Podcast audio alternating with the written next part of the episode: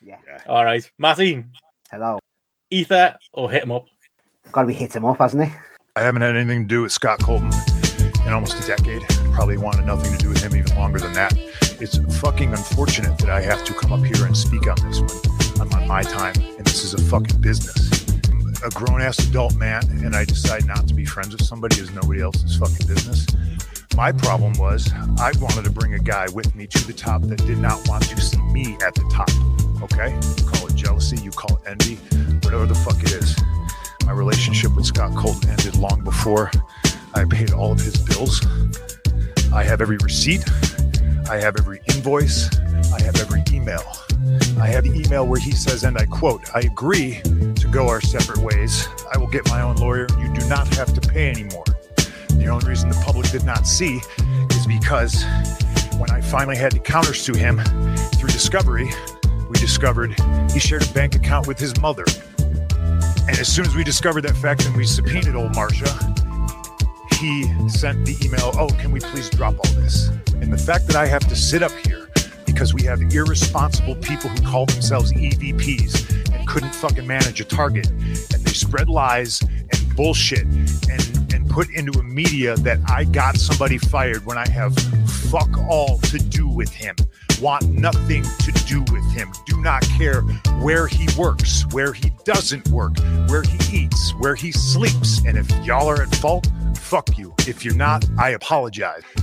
What did I ever do in this world to go to deserve an empty-headed fucking dumb fuck like Hangman Adam Page to go out on national television and fucking go into business for himself?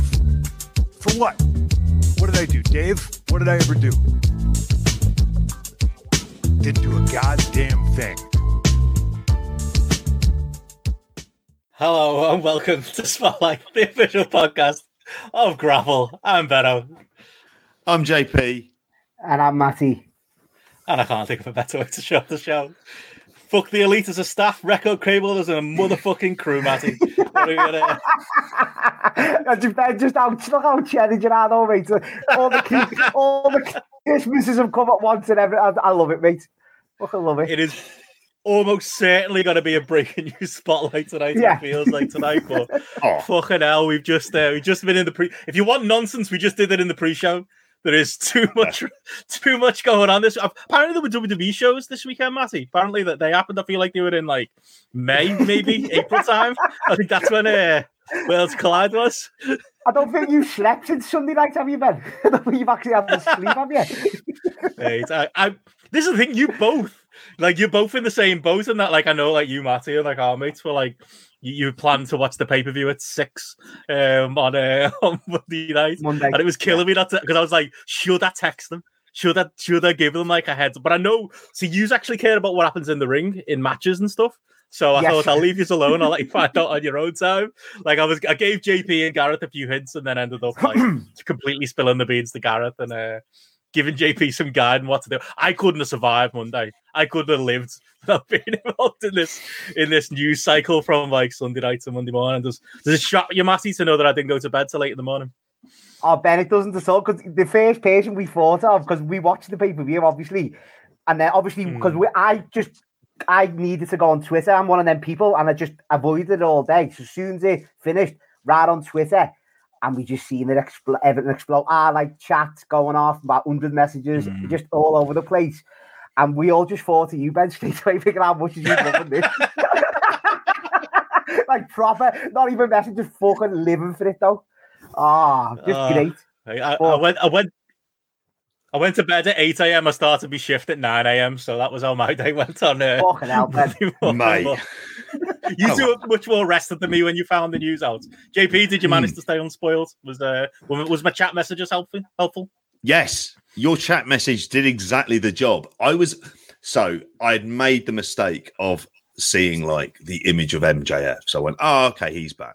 But all the other media scrum stuff I Is didn't know. Who? Yeah, that's it. yeah. Um, Remember that? Benny, happened three years ago. I mean, fucking hell. Like, uh, but like the thing was, I managed to avoid it. Got to like the media scrum stuff, saw it straight away. I thought, oh, fucking hell, this is Phil. This is classic Phil.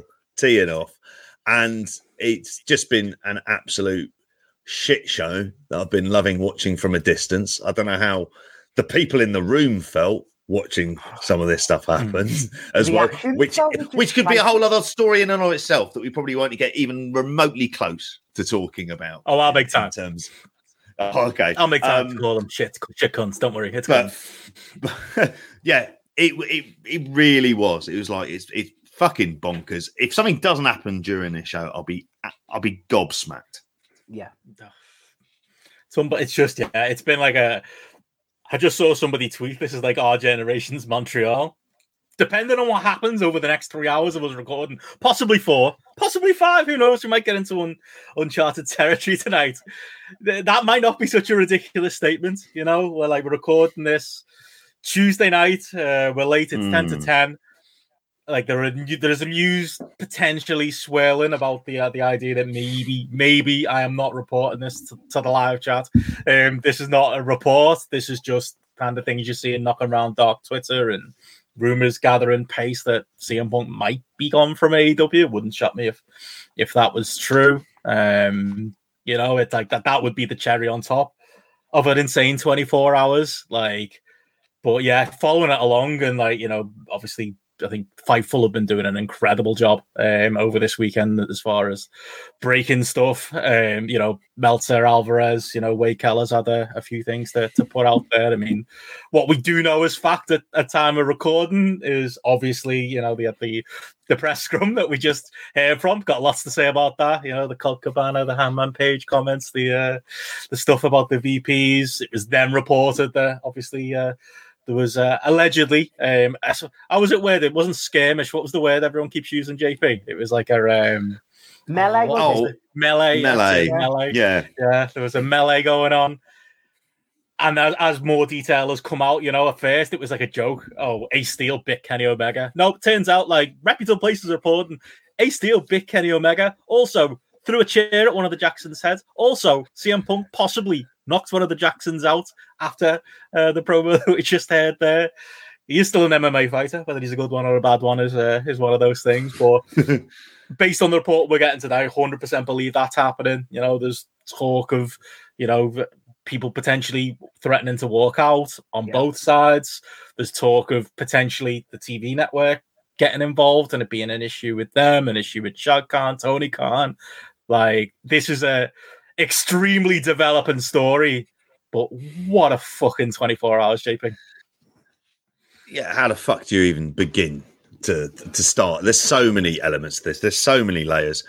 It's just that there's one man at the center of it all, which is CM Punk comes into the company one year ago.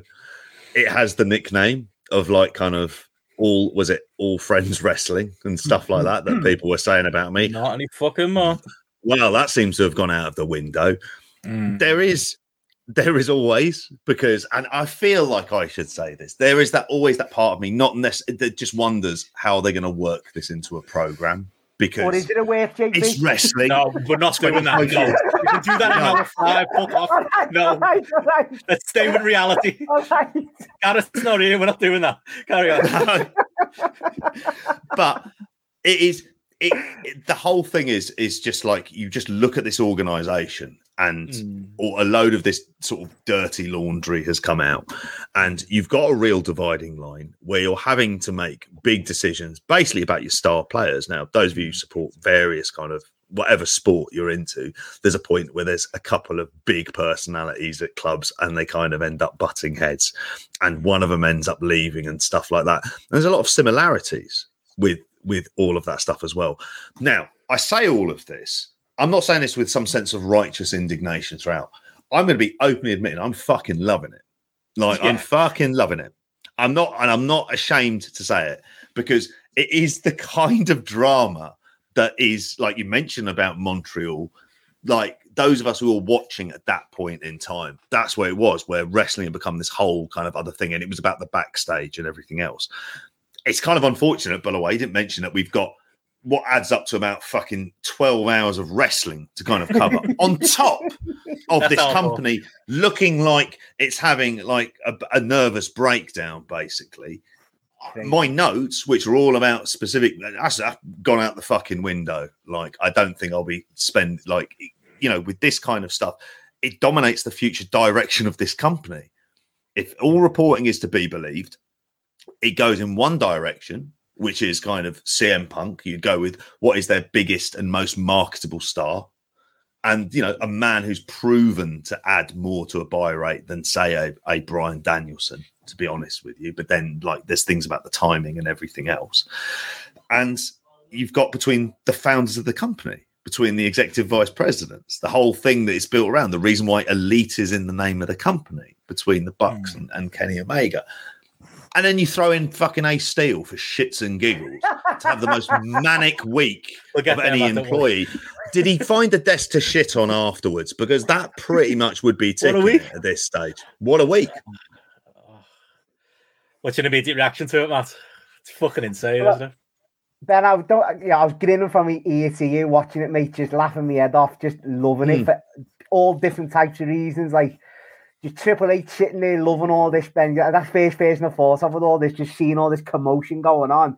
But it's been coming for weeks, Cody. hasn't it? Cody, that's what I'm saying. It, has been coming for weeks. Mm. All the little rumblings you've been hearing, and Punk's finally had enough. He, you know, he didn't even. Bite, I'm sure we'll go into like most of the detail, but he didn't even bite on a question. He just went off on one straight away. It's like it was just and his, his eyes all the way through it. But I couldn't keep my eyes off his eyes. It was just like he was obviously livid, and it was just great, great stuff. That was the thing. Watching it live, it was like, you know, like you just looking around and like, yep, hundred percent. Like I, I tuned. I was mm-hmm. watching on the proper AW YouTube, and they did just cut right in, and he was already talking. Yeah, and you didn't. I, I you just assumed, oh, he must have been asked a question, presumably. No, he wasn't. He just went off on one, and like, it, I mean, that was the story, the the press conference as well. Like, you know, we'll get into the, you know, the performance of the media there or the lack thereof of uh, of some of them, but like they could have asked them any question on air and he still wanted to direct the question, the, the, his answers into that. He wanted to talk about Colt Cabana. He wanted, well, Scott Colton. He wanted to talk about Hangman Page. He wanted to talk about the elite. Like, you know, there were media people throwing him softball questions about the influence of Terry Funk or Sumble. Like, the, the biggest wrestling story of the generation is taking place in front of them. And some of these journalists wanted to ask CM Punk about, like, is kayfabe so knee and how he managed to fight through the match yeah. and win. Like that was yeah. ridiculous, but Punk didn't let that stop him. Punk no. just went for it and just he, he had he had something he wants to get off his chest, and like he's that that's what he is when he when there's something like that. He's a dog with a bone. He doesn't let go of grudges, as we know now, and we've always known. He's always been this person. Like going back to ROH. Like I've had spiky interactions with him. My friends have had spiky interactions with him. Like he was mini, he was mini Triple H in Ring of Honor. That's what he was. And he was known on the Indies as being this grumpy prick who, you know, had things his own way and fall out with people. And you know, there's all the Chikara stuff and Eddie Kingston, all that. That AW turned into a story this year, but you know, there was absolutely truth in that. This is who CM Punk has always been, and like. Mm-hmm. I was watching it like you guys enjoying it, you know, when it when it just flew into it. It felt like I was experiencing history as it was happening in front of me. And I am a huge CM Punk fan, despite the cunt years. Like I always say That's about what I mean, Ben. You're going to feel more attached, aren't you? Like anyway, because it's Punk. You know what I mean? He's my he in a lot of ways. He's like my hero, but he's one of my heroes I mm. wouldn't want to meet. Like I, yeah. would, if someone offered me, like, yeah. do you want to go to dinner with CM Punk? I'd say no. Like I'd be like, nah, you know what? Because I don't think he'd like me, and I don't think we'd have anything to talk about. You know, like what's the point? like I wouldn't want to. Like, but like this is just this is you know it's not new. This is always who he's been. Like, mm-hmm.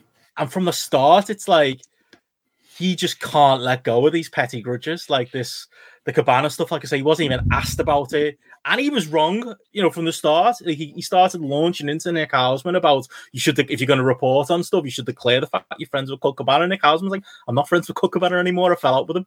You know, like CM Punk did, and CM Punk kind of half apologized, but he didn't let him stop him. You know, kind of launching into a rant, launching into that the Hangman Page stuff.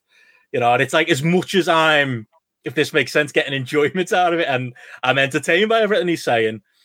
Like he's just he's writing his own death warrants, you know, with like with fans in mm. general, with you know that locker room, with as far as anyone, you know, backing him, you know, coming out of this. It's just as much as like he might be right in certain elements, there are things about the Colt Cabana stuff we can go into that like uh kind of, you know, saw a bit more from his point of view once he made those points. But I still think overall he, he came across as the uh, as the bad guy. You know, there's things about the Hangman Page stuff that like he's right to be angry about, but you know, obviously he's gone about it the wrong way. And like the you know, the the stuff with you know the Young Bucks and Kenny Omega, like you know, airing that dirty laundry out in public again. You can argue, you know, that he's that he's right in some ways, or that they're you know all the things he says about them, but it's the way he's gone about it that's caused all this. And then there's the fight afterwards, and he's still getting involved. Like it's hard to even as the biggest CM Punk fan of the world, JP. It's hard to defend him at this point. Oh, it is hard to defend him. Like it's this. The analogy I've seen with him is this: is this is very much kind of like Roy Keane. This is like kind of Roy Keane style behavior, where you look at him and you can say he can be right about a lot of the, the things he said, like in some ways, some of the comments. It's brutal that the public manner of it and things like that, where you're just trying to like humiliate people and you know they don't have the right to reply.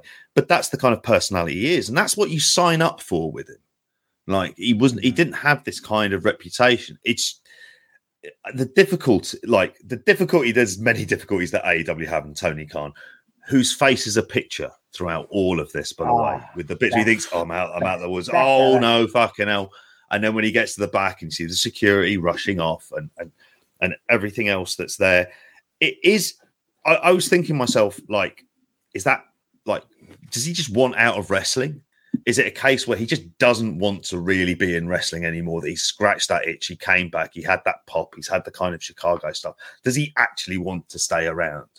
And this is someone who can be an asshole, like almost in a way, like kind of wanting to get out. Does he have any burning desire to kind of be there? Because I kind of like there's a professional pride and other things like that, but his personality just doesn't work within like 2022 or what Just I've seen or what that. this or what this Yeah. particular generation of independent wrestlers who in essence this is a company devised by a group of wrestlers banding together to put on their own show which showed kind of proof of concept managed to get ring of honor to provide a lot of the stuff but effectively an, an independent show from wrestlers massively successful and that's what tony khan purchased and so at this point you've got like you look at the future direction of the company like well what would it be backstage if he keeps cm punk around. Can he? Previous eras this wouldn't have been a thing. It- but you also think of big sports franchises who don't want to get rid of players.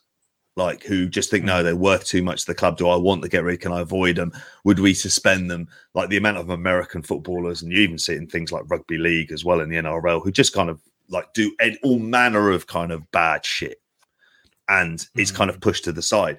Can he get rid? But it feels like the divide in the locker room which i didn't think i wondered if there were people very quietly who would be not as keen on the bucks and kenny omega and the way that the company's going but they're not going to say that publicly it's kind of easy to kind of I, it's hard to see him wanting to stay let alone Mm. should they have him so this is the point do you reach a mutual decision about it i mean Mm. but the wrestling fan in me again to come back to that doesn't view it that way. Thinks oh there's money in this now. And there's genuine fucking drama and everything else. So if they can work out a way whereas in any line of work he'd be gone. And then you can't do all the shit backstage. I, I, the other thing as well i know I'm, I'm kind of going off on a few other things on here but what this all stems from is absolute fucking nonsense. There's holding a grudge and then there's just bullshit and I also think he's painfully naive, Punk, to think he would never be asked about Colt Cabana at any stage of his AEW run. So the righteous indignation about it, it's like this: you're going back to work where where he is, and there, like you say, he's there. So like you knew that kind of when you sign up for like that to be the case. So I think the idea that he's being asked about is well, well, of course that's going to happen, and it's an industry built on like kind of gossip effectively for a lot of the that. stuff. That's what we think of as journalism. It's people who are given gossip from wrestlers who work within companies a lot of the time. That's what it feels like so much of, of journalism is. It's just that all of this happened in front of those journalists. So they can't avoid it. Like any idea like Dave Meltzer not being able to report on this, that's not possible. They they kind of have to. Like they're there. It- it- you know. They- from the start made this part of the news though. Like to, to that point, like he, like he was. Did any of us really? Because I was there for the for the Hangman promo and the workers' rights thing, and it was weird. But you know, and I remember I mentioned it on this podcast that I thought it was weird, Hmm. and I thought it was maybe alluding to Colt Cabana. And it, I remember saying at the time it, it put a bit of a dirty, you know, bad taste in my mouth when Punk won the belt. That like there was this lingering, you know, he's the bad guy because he's, you know, this outsider who's come in, and you know that's what Hangman was alluding to. Did anyone remember that three months later when he came back? Like the reason it became news is because he stood there in the ring, and, and when Yeah. when the moment when the spotlight was supposed to be on him and supposed to be on Jon Moxley, he took time out of their TV to launch into a tirade against Hangman Page, which you know, by all intents and purposes, is hundred percent shoot. In no reason, there's no reason to do it to set up any kind of storyline match or anything with Hangman Page. He did that. And then this press conference, you know, Matty, to the to the same point, he's like like JP said, he's the one who brought this out all in the open now as well. He's the one who's caused this to dominate the headlines. Like this is Mm. all this is as much as I love him, this is all CM Punk led. As a teacher in school, it, boys. he he reminds me of the naughty kid who is. Oh, sorry, Matty. He's the naughty kid who is always at the center of everything, but it's never his fault. Like in many ways, there's always like this element of him of just this drama, and it's like he's Mm. at times like he doesn't understand why it's like this, and you kind of go, it's kind of because you're a prick. Like you said, like at, his, at his heart, he's a prick. I'm not saying that's a bad thing. I'm not saying that doesn't make him any less kind of brilliant. But as a person, he's not the kind of person you go up to. Many of your favorite 1980s wrestlers, Jesus Christ, you would have avoided them outside. They'd smash shit out of you. But like, and he's from a different. I don't know. I think there's things generationally that he thinks is is different with wrestling. Is sorry, Matty, I completely cut across you. Oh, don't worry, JP. No, you, you probably said it better than me there, but it's just this is punk though, as, as you said, boys. You know, he, he's stubborn. He can't let nothing go. First, it's stuck in his head, Benno, isn't it? He's been wanting to get this out. But you know, regarding the journos, though, uh, boys, I think in a way they done it. They done Khan and him a bit of a favour by not prodding him because you, as a journo, you would want to ask and prod him while you've got him hot because he would have said anything if you'd asked him. But imagine if he did, and then it would have went on. Khan would might have had to have like, physically stopped them from like saying anything or putting his hands. You just don't know how it would have escalated even further, Ben. You know what I mean? You just But that's we that's the back and forth there, isn't it? yeah, this is it. That's the thing. Like it, I was getting into this with someone this week that the journalist's job there, as someone who's done press scrums, who's someone who's been press at AEW, like their job isn't to play along with storylines and, and ask It's kayfabe get yeah. questions. In my opinion, their job is to ask questions, even if Tony Khan doesn't want to answer them, even if Yeah. CM Punk mm. doesn't want to answer them, because Tony Khan's job in that situation, as is being kind of said, the chat's going a little bit mad. I can't pick on every comment, but as someone's just said in the chat, like it- it's Tony Khan's job to shut that down. It's Tony Khan's job to either say there's no comment, or it's Tony Khan's job But to Ben- turn to CM Punk and go, "We need to concentrate on the pay per view that just happens. You know, let's But- let's talk about the pay per view. Let's talk about your match. Yeah, Then Khan cut he- Punk cut Khan off though when he about the was it the Forbes comment or Yeah. Punk half cut Khan off early doors as if to say you're not saying nothing kind of thing. So just Khan The- sit in front of him, sitting there next to him. It was just amazing to watch. You know what, The- what could yeah. Khan have done? You know it's the, Oh, the problem is is it gave the impression of it's really the place is being run kind of by the evp he's not in control tony khan. Yeah. and he's not in control backstage. And you've got a scenario here where it's it's like there's a lot of these combustible elements. I know Is this is a non-story in the matter of all of this. There's a no comment on malakai black which would suggest a lot of the reporting about that. Suggests obviously you've had the Bucks and Kenny leaking to saying various stories to Meltzer since the creation of the company. That much is obvious. can't And and Chris Jericho, like these are things that aren't very hard to work out.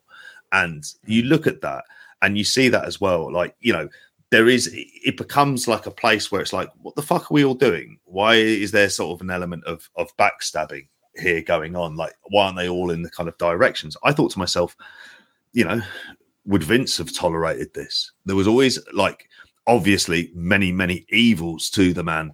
But the one thing he did is there was like an element of di- you knew who was in control. There was like that element of discipline. Now, I'd say obviously he took it kind of like to the extremes as much as anything else, as the company being more about him than anything else.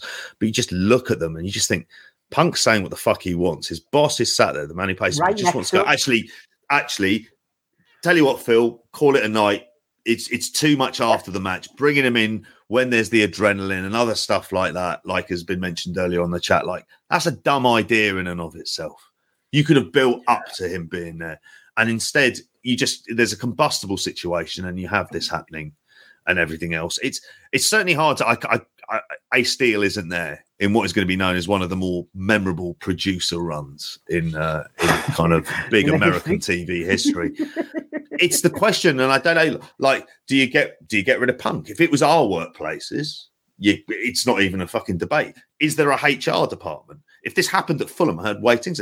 Would Fulham allow this to happen? If Mitch Rich decided mm, Mitch just to go over and yeah, there's been fights. fairness, I mean, this this was my point today. Like the at the end, mm. you know, they, they run an NFL team. You know, like how many of those players have been like done just this year on fucking, you know, all kinds of criminal world. charges and entertainment. But, that. Mm, but if it, this is what I can't understand about the rumors we're hearing, and Wade Keller's just tweeted that there's major developments coming this evening, which I can only read one way it's gonna shock me if that's the, if we get if that's the news we get tonight that Punk has been sacked and they have actually put the foot down because you know in any I, I know people I know you've just made the argument JP and people have made that argument well what if it happened in your workplace but you know we don't work for wrestling companies you know I think the, the, the most Eddie Kingston would have been analog yeah, a couple of, of weeks ago, he'd have been he'd have been fired because he would have been yeah. you you physically you physically pushed another employee of the company, and you can't do that in the workplace. You just be saying that's gross misconduct. You're gone.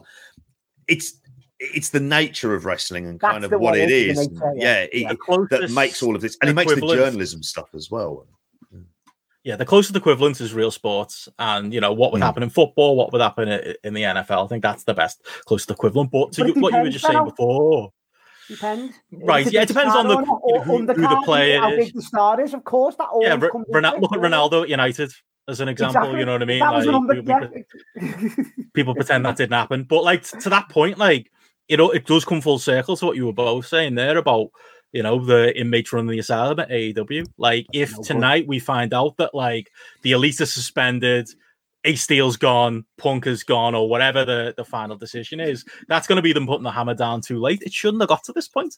Like, it's mm. ridiculous mm. that it got to this point. It's ridiculous. That, you know, there was some truth to what Punk said, you know, those EVPs. I don't think have really, you know, are they really management? Are they really, you know, I'm sure they could manage a target. Um, you know, that's a hard job to do, but, you know, like that, that, that combustible situation was there mm. going back hmm. to the Cody Rhodes days. If anything, yeah. Cody being gone sh- shone a light on it. it. was almost like he was the middleman between like the Bucks and Kenny's way of doing things and maybe a you know an older school kind of wrestling way. And the more of these punks and Moxleys and Jerichos get power and you know, I've WH describe it that way that like you know they're they're like aggressive, aggressive, and you know the uh, the, the young bucks in Kenny are, are, used to just being passive aggressive and used to just being you know having the run the place and doing their own mm. thing.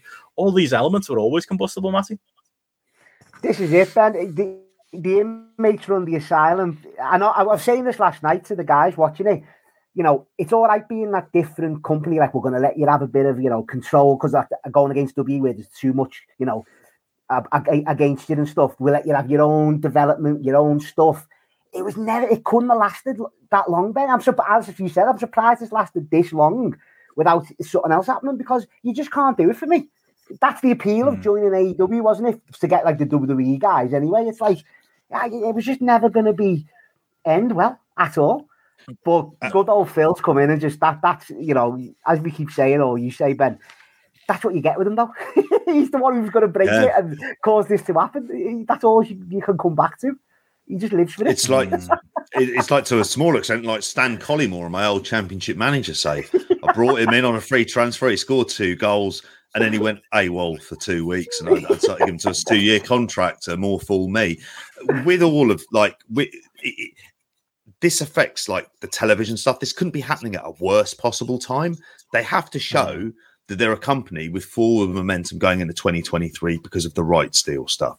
They're at a mm. company in Warner Brothers Discovery that is looking for reasons to make cuts and cuts to content in particular and what is considered to be expensive. And obviously, their big thing that they're not getting rid of is like the live sports stuff. And I think it's that live element is the thing that keeps Dynamite there and that and that kind of younger demo. But if they see a company that's kind of imploding at like at this point in time where it, it gives the impression that the person that you're negotiating with is the like Tony Khan being there. It's just like there hasn't been any delegation of responsibility. They spoke about a few hires the other week. That feels like that's like you're basically the bubbles burst and you're trying to still push everything back in. It's it's like you've the damage is kind of done. They need they need an infrastructure. There isn't like any kind of like how they're going to look into this. And the, there's so many things with this where it just makes AEW look incredibly bad, incredibly shitty. Like in terms of like as a as a place like where it's kind of run like backstage. That it is the case where the wrestlers are running the show, and you've got Tony playing EWR, and he doesn't really have a handle on them. He can have a handle on the smaller ones because obviously he controls money, but those top top stars know that they've got leverage to go elsewhere as well. And that's the other thing. You've got a WWE who will look to take advantage of all of this. Any strife, everything else, they're going to be thinking, right, fuck it, it's on. There's weaknesses there. We can siphon off the talent, say we're going to use them better, and they've got a much bigger war chest to play with. Yeah. But but Brett, it's one of them. If Punk does go, which like with, with Red to believe he's going to, then it will affect the business because it, he's the one who's come in and he's through these houses, he's through the buy rate. So you're getting rid. It, it's a tough position to be in. You've got to set your marker down and get rid of him if you're the boss.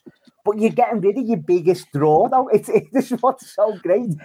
That's why I'm surprised that if that's the way it goes. Because I was going to ask you that, Matt. If you were if you're Mm. Tony Khan, This who'd is you it. side with in this situation? Because I, I think Right. that was the most bizarre thing about it. Punk is there ripping into the to the EVPs, and Tony Khan was next to him, kind of on the long. I mean, he was just being awkward and being Tony Khan. You- But it's not like he was standing up for them either. And in those moments, you kind of Punk felt like the most powerful man in the company. You kind of Yeah. forgot this company was built on the backs of Kenny Omega and the Young Bucks and Hangman Page and those guys. You know what I mean? It's like surely, right. like, hmm?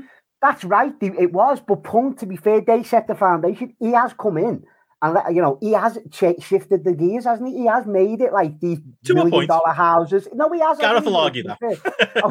not as much as like Gareth expected, though we would have maybe expected. But yeah, obviously last year's Yeah. last year's pay per view numbers say everything. Rampage when This it is started, it, of course. You know, you know that, that period where they were doing over a million. You know, yeah, obviously, yeah, he's a bigger draw. Yeah, than, you, know, you don't have to look at Dynamite the last few weeks. Like me and JP have been talking about it, and it's not not something people like to talk about. But the last two weeks of Dynamite, Punk and Moxley have been the draw on the show. And the Kenny Omega main event with the Young Bucks has dropped to 100 to 200,000 views two weeks in a row. That might just be Yeah. those two weeks. It might be an aberration, but it's not an encouragement. If you're just go purely business, you know, it's more evidence, isn't it, to go with Punk rather Yeah. than uh, it's Yeah. heart versus head, isn't it?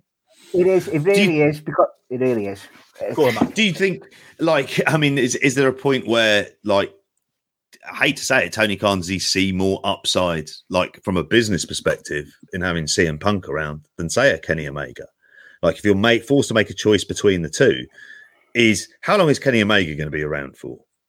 As well at the kind of top level. If you're making these kind of choices, these are like big, big things.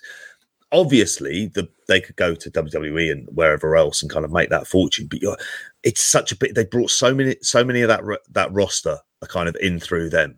And as much as Tony Khan, just I imagine is tired of their kind of whimsical bullshit. And I was writing my notes like when I was watching the show of just like how like the story between Moxley and Punk in two weeks far supersedes this soap opera bullshit that we had in the trios match. Like, where I don't care about it, even as well as they told the story on the night. Like, fundamentally, their stuff and their feuds is much worse television than what Punk and Moxley has ended up delivering. So, for all like, you know, you look at the last year, you look at the highlights of AEW in that last year, a lot of involved Punk. You know, Yeah. Punk, you could say Punk MJF, Punk Eddie Kingston. Obviously, you've got Punk Moxley. There's loads of other stuff that they could go to, and they'd probably view them as like kind of drawing matches. Obviously, they're going back to MJF and stuff like that as well. The other lads are like trios What if- champions, which doesn't mean shit. But it is Ben. It is. It's what you said. It's heart overhead, Yeah. isn't it? This is it. It's Yeah. like the- as JP said, the elite have brought all like the undercards in. Tony Khan went out of his way to bring CM Punk back after seven years, the big return to pro wrestling. Ideally, he'd sit them all down, wouldn't he, in a room if he could, and say, like, fucking let's get over this, working into angles and matches going forward, you know, throw a few fines and suspensions out, just clear the air, diet down for a few weeks, and then bring them all back and let's make money with. That's how you you've got to go. If he sacks him, I I mean, as we were saying though, in a workplace, what's great about it? It was a workplace. He has to go. It's just all up in the air, but that's what that's what we're loving, isn't it? It's like we can't wait to see what's next. That's it. And it, It's I, I, you know, I'm 100% believing the news that's going to come at some point tonight is the punk is gone. But I'm still Mm. shocked by that for all the things that you say. You know, that like, yeah, business wise, you know, do you make that call? Is it, you know, heart overhead going with, you know, the young bucks and and Kenny instead? But it's like, you know, if we go to the detail of the story, you know, what happens? You know, Punk went off on one completely, you know, went on as did his own thing, did it on TV, then did it at a media scrum, then like basically, you know, kind of undermined his boss, then went backstage and depending on the details of this backstage fight, you know, some people are saying he's the one who threw the first punches. Then you got fucking, you know, we made light of it, but I mean, I love Ace Steel, but Ace Steel, like the one th- certainty, the news doesn't have to have to break. Ace Steel is gone because Ace Steel Yeah, is, a, he's got is to have gone, office- yeah. Ace Steel is a producer, and he threw a chair at someone's head and bit the leg, and that's hilarious because I'm sure loads of us would like to bite Kenny Omega's leg every now and then when he's being a dickhead, but like. You can't stay, and I was like, my feeling on it, depending on the detail we get tonight, was like, even if Punk doesn't get pushed, he'll probably walk anyway because there's no way you can keep Ace Steel in his job. He can't do his job. He can't credibly do his job going forwards. But you know, CM Punk's gonna be like, well, he backed me up. You know, he was Yeah, there. he'll had my because of that, yeah. So Yeah. you know, no chance. Yeah, If I could add a Insane. weird element of, of the CM Punk friendship stuff, because I was when he was talking about um Colt Cabana, I've got lots on this. I Yeah, kept go on on. thinking about Joey Mercury in the documentary Yeah. and talking about like the money he's given. And it feels like, okay, there is a weird element where he holds this kind of financial sway over you as well. And I don't think, I think that is, that's something about it that I find kind of quite, quite creepy. I'll be honest with you about that because it's how it comes across to me. Could be completely wrong on that. But you're talking about someone who gives lots and lots of money out, and what he demands is absolute fucking loyalty to the hill, and Yes. and being backed up on everything, even when he's wrong. Like, and that's and that's what it is. Is that then a friendship? Like, It's not, is it? it's like I, I don't know. To me, it'd be like, "Ah, "Fuck this! I don't Yeah. need it. I'm off." Like if that's if that's how things are, are, are kind of viewed, so you get like Ace Steel fucking willing to. I didn't even know he was hired. That's the whole thing. We're talking about being fired. I, when was he hired? When did that happen? Was that years? And Has he been there? I didn't know who he was. Came in. I, no, I'm not being a titty here or being one of them guys. Who is he? I don't even know who he is. I've never, I've, I've seen the name written down, but like, was he a wrestler? Was he a wrestler? I don't know. Yes. I'm being genuine here. CM Punk's CM Punk and Colt Cabana's trainer, who they kind of like forced into their their stable in ROH. He was like the third man. Like Yeah. it was just kind of I bring your dad to work kind of day. Like he was never a thing in ROH. He was just Has he always got the third match This is Yeah. man. Second City Saints, isn't it? Like the third Second- man second in that City group. Saints, Yeah, Has he got the yeah. matches? And, then, no, now? Cabana wasn't there. He team with Punk. Has he got what? Has Sorry, he, has he got the matches? No. he, hey, pro's pro though. Oh, you Oh, know, is he- uh, professional wrestler, Is Matthews he to a the worker? team. Yeah. Oh, okay. That's all right then. It's Yeah. all right then. Oh, what we found out Dynamite last week, one of the greatest promos in the history Oh. of wrestling. No, let's tell you what, boys. No, seriously, right. I haven't been keeping up with Dynamite before, so I'm going to be on Spotlight. I'll do a bit of own work, watch the events, of course, watch Dynamite. I absolutely fucking love from the minute he ran down and picked that open contract up. That was all my. I love that story coming out. What a promo! It got me right into the match and right Mm. behind CM Punk to win the match. It was so good. It was fucking dropping that f bomb in there as well. Mate, fucking brilliant. as, as Mikey says in the chat, I Arrived. still Yeah. fight, fuck, bite, leave. Uh, that's got to be a t-shirt. impressive. could be the title. eh? That's the story. But like to JP's point, I've got a lot. Like you know, again, I want to underline, and everyone listens to this knows. Like unless you're new to this, I don't think there's a bigger CM Punk fan than me. It might be Gareth if it's not me. I fucking love the man despite his his faults. But he is a piece of shit. He's a bad friend. Like like the the Colt Cabana stuff. He's still like. There were definitely things I didn't know about the story that he put out there, like in front mm-hmm. of the media. Wrong time to do it, but he did. But he still, at the end of the day, he was the one who went Cabana's podcast. He was the one who went ran ran, ran down WWE. Yeah. they both got sued. WWE are, are, are cunts for suing them. Cabana was an indie wrestler who could he couldn't have afforded proper legal re- representation. That's why Punk was paying for it in the first place. But if you believe Punk, you caught hmm. like there's like a it's like a, it's like his mind went blank for the next bit of the story, and then it's like, yeah, and then he sued me, and now we're not friends anymore. It's like, no, he sued you because if we believe reports, Colt Cabana did a backstage, did a, I think it was a, a, a commentary um, audition with WWE. Punk took that as a personal slight, or took something else as a personal slight. He's never said this is the part of the story he leaves out. Stop paying for, for Cabana's legal fees. They had like a look like a mini makeup during the actual trial itself because that shocked me in 2018 when you know Punk referred to Cabana as his friend and they were both you know apparently chatting happily in the courtroom. But then soon after that, Cabana again not innocent either. I think Cabana because he doesn't talk about this gets painted as this completely innocent, perfect victim party. Colt Cabana's not the nicest human being in the world either. Again, I've had interactions with him too. He's still a pro oh, wrestler Oh, yeah. at the end of the day and I'm sure he's a false. But you know, he then sues CM Punk, and that's the bit where that's the bit where CM Punk picks the story up again when he tells the story at the scrum. Oh yeah, he sued me, so I sued him back. Then for like decides to go off. And what about yeah, he shares a bank account with his mum? Like just throw that in there, like if you don't want to get That it, was a you pure want to get Yeah. it lower, and then like yeah, yeah, That's just Oh, public horrible, humiliation horrible. stuff. yeah, bad. It's a dick move. yeah, and it's like, Yeah. But it's like all over schoolyard stuff. Like it's so Yeah, Oh, petty and ridiculous. And like Punk is is like for everything I love about him, he is such a hypocrite. All the things he said about Hangman Page, he doesn't take advice, he doesn't listen to veterans. Who does that sound like? That sounds like CM Punk getting told who was it the, the veteran backstage in WWE told him he shouldn't wear wrist tape because it looked like he's got broken arms. and Tony he fucking Atlas. kicked the fuck off. Tony Atlas. Yeah. He kicked off Raven. How many times did him and Raven butt heads because he didn't? In he didn't fairness, he was wearing some sexy shoes that Raven. Dave, so Big Tone was all over the place. The of other course big was. If, there's, if there's ever a poster boy for doing things your own way and learning your own way, and you know, he listened to some veterans, the ones he wanted to listen to, Eddie Guerrero, Terry Funk, Hmm. whoever. But like, if there was ever a poster boy for that, you know, butted heads with Triple H and Shawn Michaels, how many times? Imagine if Triple H or Shawn Michaels like, you haven't drawn a dime, you don't know what you're talking about. He'd be the first one to kick off. And the fact that he's saying that at a press conference, like, Hangman Page hasn't done anything. He was AEW champion. Oh, because he wasn't in WWE, he hasn't done anything. Kenny and the Bucks haven't done anything. Oh, because it was in Hmm. New Japan and AEW. That's so that's Vince pilled stuff. That's ridiculous. Yeah. Like, there's no logic to what he's saying. Like, he's a fucking he is. He's a piece of shit. He is. he's a dick.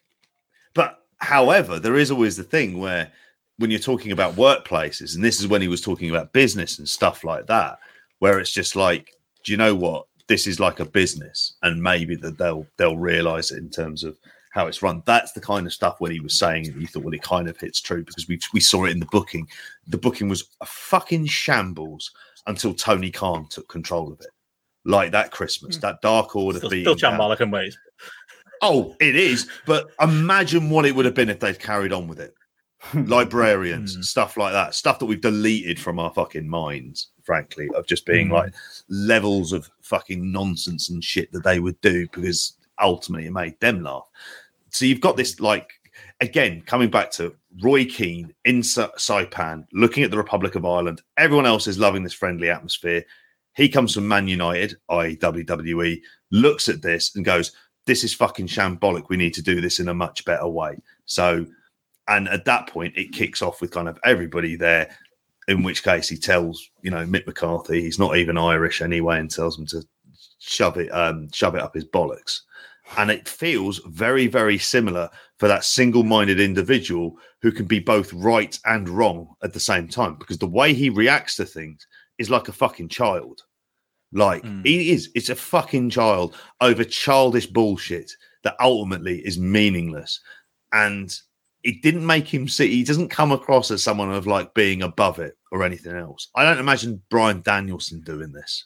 No. You know what I mean? I wouldn't No. imagine Claudio doing it. Like it, but that's what you get when you start. wouldn't do it. Yeah, but the uh, but the paradox. He's an with this is- amalgamation of Bret Shaw ninety seven. That's what he is. Yeah, He's Shawn in all the immature ways, and he's Bret in the bitter, Sean Hart, justified rage kind of way. Bret, oh, there's, another, there's another Bret Michael. Well, there's a couple, but There is. he's that, isn't he? It's that justified kind of moral indignation that he Yeah. offers. Yeah. Mm. And he's also then up up against a lot of other moral indignation with a modern day fan base who, at the same time, are never going to kind of see this perspective. So you you wonder how the reaction is going to be with this. So like the kind of shock that AEW is ever going to be like this, and you think it's a workplace, it's wrestling, it's full of these combustible figures. It's very easily could end up like that. So I think a lot of the shock and stuff, if you've been following AEW and seen how it is and are aware of it, it, it feels like we were on the verge of this. This is kind of why we did the AEW half year special because it feels like at the core, beneath it all, while we'd see this good stuff, we could see it's like the stuff that just doesn't feel right here. The stuff that's not like, eh, you know, it's like from a creative perspective, but it feels like it's kind of stretched. You could see the kind of slight wrinkles in the product. And I think here we are today because it was, like you said earlier on, but it was never dealt with. It was allowed to get far too far. And here we are because they never resolved it. How they resolve it in the future, the first thing Tony Khan should be thinking about is someone else to handle the kind him overseeing it, but somebody else there on a day to day basis who isn't going to take that kind of bullshit and has to be above all of the EVPs. Who do you get in who is a figure that you could, first of all, who you could trust in wrestling? That's a really big one, but it's a big enough figure to be able to manage these level of egos and kind of explain to them, look, if you want to earn money from this, like this is what we need to do with it and managing the situations. Funny enough, a Jim Ross back in 1997 would be I fucking deal for this job. Jim Ross in 2022 is not the same person. And I've advocated for him having that kind of backstage role, but they miss figures like that. Jeff Jarrett, Rian mentions, Really, Wow. Jeff Jarrett. The He'd be chat there. Right. He'd there, it, wouldn't he? Right in the middle of it. imagine he was at the centre of this. Yeah, he'd be on both Oh, sides. imagine he was feeding shit to Punk Yeah. all along. Oh, that would be the most Jarrett move. If you want conspiracy theories and it's a work, like no, Jeff Jarrett's behind it. There we go. You're not hearing that in any other podcast this week. Hey Ben, you know what else made this great though, an all an all timer on its own? Him just shoving them minties muffins, was it, in his gob? He's just sitting there Oh. eating them cakes. The stupidity of was press so conferences, number one. Picking it, I just launched it. This is why I still love him. Yeah, Because despite everything I'm saying, I do still love him. You know, so Yeah. unfortunately, somebody dropped 1997 Bret Hart into a vlogger match table generation wrestling that he's just not built for, and like it's coming to loggerheads. But like, like him just sitting there at that at that table, fucking firing off at his enemies like he's Tupac, like on hit him up as you heard on the intro, like. Stuffing, like you say, fucking banana bread down his fucking gob. He's the coolest man in the world, isn't he? That moment, still though. Yeah, like, that's he's still what looking at him going, "That's yeah. a start." yeah, And this that- is where it is. It's fucking hell. Uh.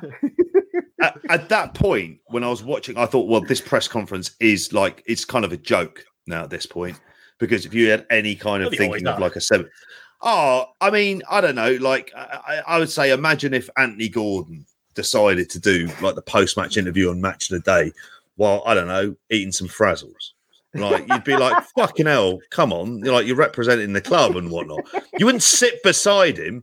You didn't have Frank Lampard going, fucking look at he loves those frazzles. No, like you'd be like, fucking play the game. JP to wants the can. Crack on. Was getting a can off him out the fucking plastic bag. He was having the, the fucking cans and what. How many cans as well? How How long many? did he think he was going for? Was it a contest? 15 of them.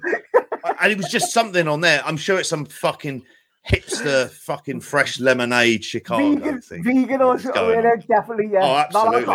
Yeah. Well, can I also add in this? Three of the four people, two of which are Christian. I think all four of them are tea. Uh, three of them are teetotalers at least. Ace Steel probably has to be because he's mates with CM Punk, Yeah. unless he's mainlining a couple of beers when he's like, you know, sat in the toilet or something, hiding from him. couple of Otherwise, he'll take his fucking house away. I don't know.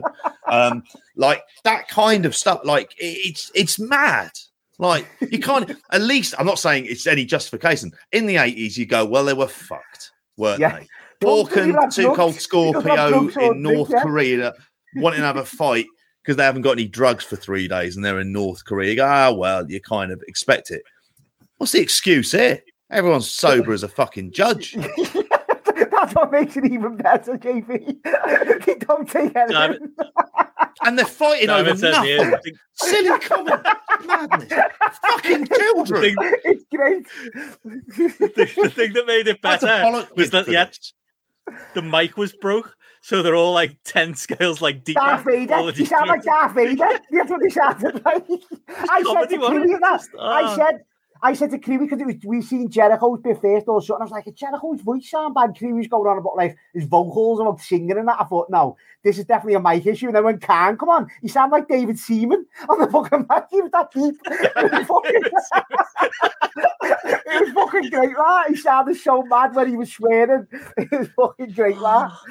fucking This is the sad thing that we need. We fucking live for this. We need this in wrestling as much Yeah, as like surely. Wrong. Punk should be punished. Ace Steel should be fired. I'm so hope. I'm like I'm literally hanging on to that last thread. I hope that maybe they'll just all be suspended for six months and they'll all I think come that's back. what I don't I want think to he'd want that. No, he'd want that. Then I've said it oh. before. That's what he wants, say really. Yeah, Get them all together. and like all of the other all of the other lads, you say like the rest of the elite as well. They need a fucking severe bollocking as well. You Need a do have to slapping, yeah. maintain some kind of Slap on the line for them, and just going. Do you mind not just I don't know doing your fucking backstage gossipy bullshit to Dave Meltzer for five seconds, like or Mm. perpetuating a point of view? Why don't you concentrate on the fucking tag division and women's division that you two are meant to be booking? Yeah, Mm. just for chits and giggles while you're doing a trios tournament. Otherwise, why are they EVPs other than we needed to sign these people for the, this company to be formed on there? I don't Jericho know. was the smartest man in the room. Jericho avoided that. Jericho man. was like, I won't be an EVP, you know, just, you know, I- I'll, I'll just be your top star type of thing. And he's always that little bit separate. But when it all Yeah. kicked off last night, who did they turn to? Jericho. He was Who was the one calm, who, wasn't like, he? Yeah. got in the room? Like, Who's the fight locker that room leader? Like, Yeah. you can literally see Jericho whisper to Tony Khan, Yeah. telling him on. that it's like Yeah. it's George Bush on 9-11. You won't believe what just happened. That he keeps keeps a straight face for it all. Yeah. Like I know that's a horrible comparison, but whatever, it's funny. Like he fucking that's Jericho, and Jericho was like.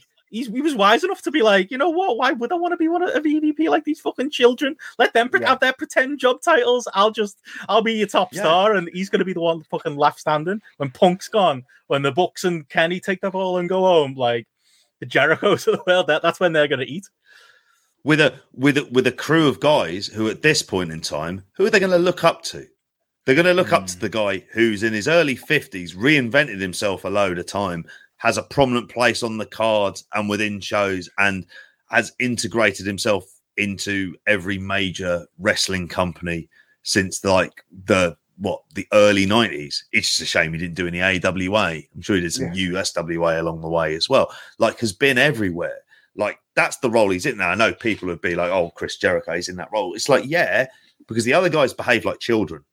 Like Kenny Omega, Mm. at some point, somebody just needs to, say, mate, can you fucking grow up? You're in your late thirties. You're at eight. You behave like a fucking twat. No, you're doing the serious storyline. Yeah, all right.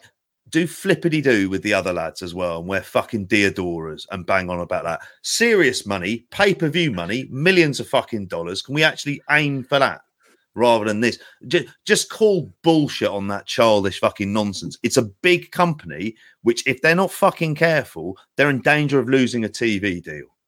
And somebody might pick them up, but not for the same money, and then people will start going. Like without trying to sound like sound funny, then like I was always kind of bullish on the TV deal stuff as well. Do you want a company like this? Do you think that was the appeal of WCW when it was fucking all over the place in like sort of 2000, 2001? There's an element we would have been hard to sell on TV to other networks anyway, because it was like a kind of a shit show. Hmm. Yeah, Sorry, can't I'm argue. Like, yeah. at this point. No, you're right. I mean, the one thing I will just to pull back on the Jericho thing, like I will say, you know, when he's standing up there at talent meetings and going, and people should be keeping Oh, their yeah. business private and shouldn't be going to the sheets. He's the first one on Dave's phone and Wade's Yeah. phone, and you know, he's just as bad as the Giving rest the of them. interviews, He's he's, just giving all the interviews. Definitely Jericho. He's savvy enough to know how to go about it and, and Yeah. how to do it. Like, but yeah, what a fucking like. I want to ask what's next for AEW, but like we just don't know where we are. Like, is Punk gonna get fired? Is he injured? That's another thing. You know, somebody mentioned it before in the chat. We haven't talked Mhm. about that. Like this idea that potentially he's caused himself another injury by fucking going swinging in his locker room with the Young Bucks and Kenny Omega. Like that would be the most 2022 CM Punk thing ever, wouldn't it? Like are these Yeah. are these the two worst title runs of all time? Matty? Like as Oh, a combined yeah. title run, what a fucking joke. well, we just give Mox the interim belt again, don't we? That's all. That's all you've got to do. Oh. if this is the That was, case. that was the shout though. Just give him the belt. Just let him Yeah. win. Like the, Yeah. at least Moxie will. At least Moxley's not going to turn around and go. You know what? The only people I'll wrestle are fucking Samoa Joe and the two members of FTR because that's Yeah. where it's going with Punk if he sticks Then Punk- around. Like who's he going to Punk wrestle? was, he was always going to win this match, though. He was always going to win this. You know what I mean? And this is where it's Hmm. it's, it's fucking dangerous. I argued argued on the weekend show, like when we were think like when there was stuff about the kind of strife, strife with Punk, and we were kind of a couple of weeks into it, that Moxley is that safer choice. Already there, works to a high level, all of that stuff. There's an element of stability. Him being top guy feels like that's where that company should be. During COVID, when the company was in real debt, like he Carried it. was Carried carried it. Yeah, he did. every main event he generally had ended up over over exceeding expectations, whether it be Brodie Lee or Eddie Kingston, people who would have been on that same tier brought it up to that level, and you kind of see like how he handles it, and even he thinks Punk's a dick, by the way. And I imagine Moxley is Jon Moxley is spiky as fuck. Like to kind of try, you know, he's someone if you saw around, I wouldn't, I don't think like as much of a fan of him as as I am, he's not somebody you want to go up to and necessarily speak because you kind of think he's he's that kind of intense wrestler at his core, and I think he kind of sees through it. But it's it's such a big um like they they need to get. You mentioned about where does AEW go from here? They need to take a long like that management team they put together. Like there's a point where they need to look at all of their roles and how this goes and how they maintain a sense of discipline there like within this mm-hmm. company. Like it's there's things about it, and we'll talk about the show and like the good and the bad. But to say it's kind of like a bloated company Fucking hell. with. All of these people coming around, all of which have their own like individual egos, some of which have ridiculous sized egos, and you're trying to manage them. P.S. You've got fucking Fulham in the Premier League as well, and thank Christ they're doing well. Because imagine how Fulham fans would react if they'd lost their first six matches of the year because he's dealing with fucking CM Punk and whatnot. That'll be going around like uh, all boys- Fulham fans tonight. Here's one for you. You're saying Hmm. what's next, Ben? How can they not acknowledge this on telly? It was on their YouTube. Everyone's seen it. They've got to Hmm. address it on Dynamite. What are they gonna? What are they gonna do? If they're all still employed, if they're all. Especially still this not, company. not suspended, this is what I'm saying. You got MJF as well. WWE can no sell this. Yeah. WWE can pen this. professional. This is the. I did want to pull that up before actually about like the the the you know the Tony Khan stuff and you know Vince Vince wouldn't have let um CM Punk do that at like a say, say such a press conference existed back in Vince's day. Wouldn't have let that happen. But would he have? I mean, how many fights happened backstage on Vince's watch? How many times did it? It was like Yeah. Vince and the lads backstage were like hanging, make forming a circle with money, like encouraging Michael Vince Cole to egging fight it on. JBL or whoever. Like, Vince is egging you it. He what I mean? wanted it. He caused the conflict. they His solution was to- ignore this. His solution was like to embrace that wrestlers' court stuff, wasn't it? Yeah. Hmm. beat the shit out of each other. Just do it backstage away from me, where there's like I'm not complicit in it. Basically, Business on telly and just do it all backstage. Yeah. However, Madness. here's the real test: you play into this. You've got MJF on a live mic, who weirdly isn't part of any of this stuff. Well, and Punk you've got tried him to bury addressing him, it. Punk, tried to bury Did him, you- didn't he? This is what okay. I will give you this, Matt. This is the this is the moment. This is the open I will give you for the conversation about is it a work or not. It's fucking not a work. The whole thing's fucking true. But Is there an element when he was like? Because I the one bit when he was like, "Oh, you make why am I working MJF? Because you make me work with fucking dickheads or however he He's, no, he's being smart, He's- Benno. He was Yeah. quick there, Punk. He was working it into because he was bringing it back professional for his next feud. That's what he was doing, I think, with that bit. Alleged next feud. well, you know what I mean? He was, he was just being smart because he is quite clever in that regard, isn't he? You know, he's great on the mic and stuff. So Yeah. I think he was just Mm. doing that there, to be fair. Like, but it's just Mm. fuck. he's But gonna have to say something, MJF. how yeah, he has been 100% Wardlow out of this. Like, that is like the sweet irony of it that, like, there's all that bullshit over double or nothing weekend and the news cycle being about MJF. And as Wardlow said to Steph, like, in the interview with her, like, he was not happy about that day. You know, it was supposed to be the best day of his life and it wasn't. It was supposed to be this pay- payoff to a story. He laid out MJF, didn't he? MJF got stretched out three days later. He's cutting a promo, you know, Bad. no selling the entire thing, being Bad. the world's biggest baby face. Mm. Now that it's all been turned on its head now, that like, yeah, C- CM Punk is the biggest news story of the world. MJF, long awaited comeback, doesn't, you know, register anymore. It's barely a fucking story at this point. I, if I trust anyone to bring it back round, it's MJF. But Yeah. like, what a fucking turnaround that is. That's the only that's the saving grace in this. Wardlow didn't have the chance to kind of turn it around from there. And like you mentioned, look what he was Mm. doing on the show. Look what he's done since there, who he's been up against as well. Someone who I thought actually at that point in time he could have been in the run up to that whole feud. I thought he could be AEW champion by the end of the year. It'd be flawed to do that type of stuff. I'm not saying he would do it, but like he'd be the kind of first kind of like real long shot one you would go to. It kind of almost feels like I have to go to MJF now for all of this, and who will be absolutely working out in his head how he's able to deliver like the most killing cut cutting promo of his life on Wednesday because the potential's there for it, isn't it? For something to be like kind of mm. he can bring it back round. I have actually full faith in that. They could work this around, but it's it's what do you do with Punk if you if you let him go? Because then you've got another mess around the title and other stuff like that. And at that point in time, I would just say I I assume him coming back means that he has signed the extension and everything else, and like any because that always that was always a work anyway. But I'm assuming he's on a long term deal. In which case, you bite the bullet and you go with MJF as your long term heel champ, and you go in to try and have a run that's going to kind of build him up and have him beat Punk if if that's the solution. But is Punk going to be around? And we don't is know. it. this This is it, boys. But he can bring it back around. I think what is that's that's that's the point of it. I could be Yeah. wrong. It could be a disaster of a promo. But if any, if if you wanted anyone in that situation, who would you want? yeah, yeah, Hmm. definitely. Eddie Kingston. That's free instead. I know, I'll go with that yeah. instead. yeah. Mate, you know, he's you lovely. seen That's that? the other bloke you're playing to. Have you seen that uh, Hmm. video of the promo that uh, Kingston cut on Punk in the lead up? All these promos are going around today, aren't they? Obviously saying like everyone was right. Kingston just flat out said to Punk, "Did he? No one wants you here, but everyone's scared to tell you to your face." but I'm not, Eh, and it's right. You know, this is it. It's like it was always coming. Look, that's mad. That though, isn't? A little bit, of, little bit of reality Kingston put in that promo, which made it good. It's a bit like, a bit like Punk's pipe bomb back in the day, isn't it? You know, the ins- insert a little bit of reality. It got him over to a megastar. Hangman Page says one line. It's like I'm so offended.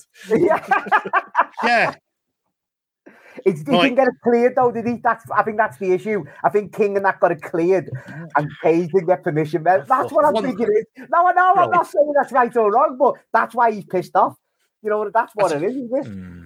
I suppose. I mean, I- I, I don't know if there's anything else we can really talk about in relation to the kind of CM Punk story outside of like the all. I'm it. I- sure I- there'll be I- another moment as we go on. Oh, I'm waiting. I'm sure. we'll- The other thing I did want to say, Yeah. if he is released and we're in this kind of wacky world, does he go back to WWE, a Vinceless one?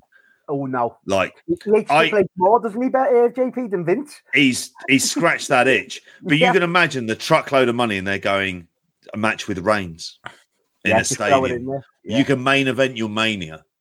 Oh, that That's might what get you him in can actually. Like Do you think they'll and ever, you, there'll be you've ever got him cutting press- shit on the competition Oh, as well. I was saying you'd have him Mm. cutting sh- like like talking shit in there as well, and it truly would be like 97, 98. That ended with a night. That ended with um, an Arsenal double win, 97, 98. So here's hoping that we're very much back there. But when you mentioned about the work, I'd formerly of this parish spoke to Joe about it today. He was asking me, and he goes, "This feels like a complete meta work." In 25 years to do the most elaborate worked angle of all time, where all of these people play a part in it, like it's directed by Nathan Fielder or something like that. Which I would've set me pray up to here. God that it is. But he did. He said that that was early this morning. There was a lot of new stuff that really that's ended up breaking after that, and I've like gone, oh, okay. I, I don't know. I think this this this isn't an elaborate work, but I want to throw it out there just in case it does happen, and then, then I've got some audio evidence to prove that I was right all along. I think everything is JP. Spoken like so- true wrestling person. That's what that's what it is. Yeah. though. It's wrestling people. They just don't want to be caught out. They That's want to be able to because you can call everything a work to, till you're blue in the face, yeah. and even when you're proven wrong, still say it's a work Yeah. because that one time that it turns Oh, out you're right, yeah. you win, don't you? Yeah, Yeah. you win because it's wrestling. You know that's that's fucking. Yeah, I hate that. It's just, Benno. uh, But wait till uh, we're only two months away from the uh, Montreal special, so we'll be talking about works, won't we? When we're talking about that one we could talk about. We all know They're what the two happened. things set me off. These Vince, Vince, Vince but it, you know, it's what Vince did. He Hmm. told Bret to go to down, down to WCW. You earn loads of money. Come back up when it when it's hot. That's what he did. It was all clearly a work. Well, we'll And they made a documentary or a mockumentary, as you want to think of it, filming it. But in fact, it was all a spoof. You never saw the punch. How do we know it even happened? Bull and shit. Yeah, where are they? Where were the cameras here? Eh? Where were they backstage? That's what. Yeah. I want Oh, Brandon Cutler Um, must have been filming this. Must have been, he must have had that fucking camera on. To know. Telling me all those Yeah, that, all those cunts backstage, the amount of fucking cameras they got about the place, and not a single one of them was filming this shit. There you go, JP. There you go. Oh, mate. Ace Steel's biting Kenny Omega. I'll keep the phone away. yeah, exactly. Jesus. They film everything. oh, yeah. I, I wonder if I, I honestly think footage might come out one day. Not that, not anytime soon. But you know, uh, there was there was you know allegations the police had got involved. Everyone saw on the on that press conference as well, like a, uh, like a security fella running backstage. Yeah. I want that whole scene. I hope it was. Uh, recorded somewhere but no, i was going to say they're the two things that have been winding me up people saying it's a work and like i say some of the some of the journalists who were at that thing it's a last part and thing i'll say should be they just shouldn't be allowed at those things they're not journalists No. like they when izzy and fucking aj awesome are asking harder hitting questions than you. And you're wanting to like direct. Cm punk is giving you the biggest news story of the year in front of you and you want to turn it into a kayfabe conversation about wins and losses. And you know i saw it as well you know i'm a massive fan of william rbr like uh, I've said to you a million times, JP, reason a podcast is I love the RBR podcast. Like he was having to go with people for when um, Shane Strickland and Keith Lee came out, they were in character. And somebody asked them outright, Oh, do you think you should have called an audible in your match? And he was saying how disgraceful it was. It's like, no, that's not disgraceful. What's disgraceful is Keith Lee and Shane Strickland turning up to a media Yeah. cash conference and answering questions in character. Like it- that is not unless they're unless AEW are paying you a wage to be part of the show, you're a journalist at like one. Yep. That's all I'll. It, it, it- that's I, I was I was disgusted by it. And I thought of what John Lister said today. If people are turning up to give press conferences in character, then you're kind of part you're part of a work. It's kind of how we felt at times during elements of the WXW press conferences that we would do, where some of them, some people you'd speak to, and you'd just be having like you'd be asking them. I remember a question that you asked, you know, can't mention his name, but Matt Riddle, you asked a question about selling for him, and that was just like a serious kind of question. I always think that was that was kind of good because a lot of it then became kind of character based stuff, and you feel like you're playing along at that stage. Mm. And so I'm glad that we don't do that kind of stuff. I think a lot of them were scared of being shouted at, so they asked a kayfabe question. That's In it, which they- case, you- they let them in. and- AEW paid these off to like ask shit questions. It's And how much of of this stuff- but Khan brushes it off. Oh, you don't pay if Yeah. you do. That'd be that'd be much better. Okay. No, but then If- Khan, if Khan gets asked a serious question, he just brushes it off. So what's the fucking point of asking him one? Yeah. I'm not sticking up with him. No, I disagree with- It was like Laura Kuenssberg with know, come on. fucking Liz Truss at times. It's your job to ask. It's it's it's Tony Khan's job to Okay. not answer if he doesn't Okay, want to. fair play, yeah, their job fair to enough. ask, and you don't get news breaking without asking and pushing. You know, Yeah, okay. we're Yeah. fucking fans, and we were doing it at WXW. You know, over the David Starr stuff, that WXW weekend. Like, it's the least you know media people or personalities or journalists or anything should be expecting. No, I don't. I don't buy that. Like, I- again, I think if you're there in that capacity, that's what you're there to do. You're not there to be part of the show. When- um, when Volta was we we asked about the WWE relationship at a point in Mm. time where it was the kind of thing that people didn't want a lot of people didn't want to ask at these he WXW you? press conferences. Yeah, they did. Yeah. In fair, yeah, You never know. they did. And never know. it- but like at this, there was a complete dereliction of response. I mean, the Clash at the Castle one was a complete joke as Mhm. well. I didn't watch There's a that. there's I an didn't element watch of how it's treated. Uh, we've never said that we are journalists. We don't generally kind of, you know, we don't break news and things like that. And it's e- like we can be distanced from it. But I'm always like, I look at this and it's a particular bugbear of mine because when I think of like journalists in wrestling, I end up thinking of Brandon Thurston. To be honest with you, I you know, like I, I think of of you know um, like John and Way. because there's you know, you know, we had Dave Meltzer then, we had Alvarez who got a kind of bit of stick for it, but other were than like that, we've got people like people who want to play weren't they? characters. Yeah, they They were were. like, they They- were like church mice who, who are meant to be the Yeah, biggest, that's like, true. Yeah, They're meant to be the biggest part of this. And he didn't say Hmm. fuck all. Meltzer was like, just shove it. Like, what did he say to Punk? You tell me, or something. That was all you did. yeah, That was it. yeah.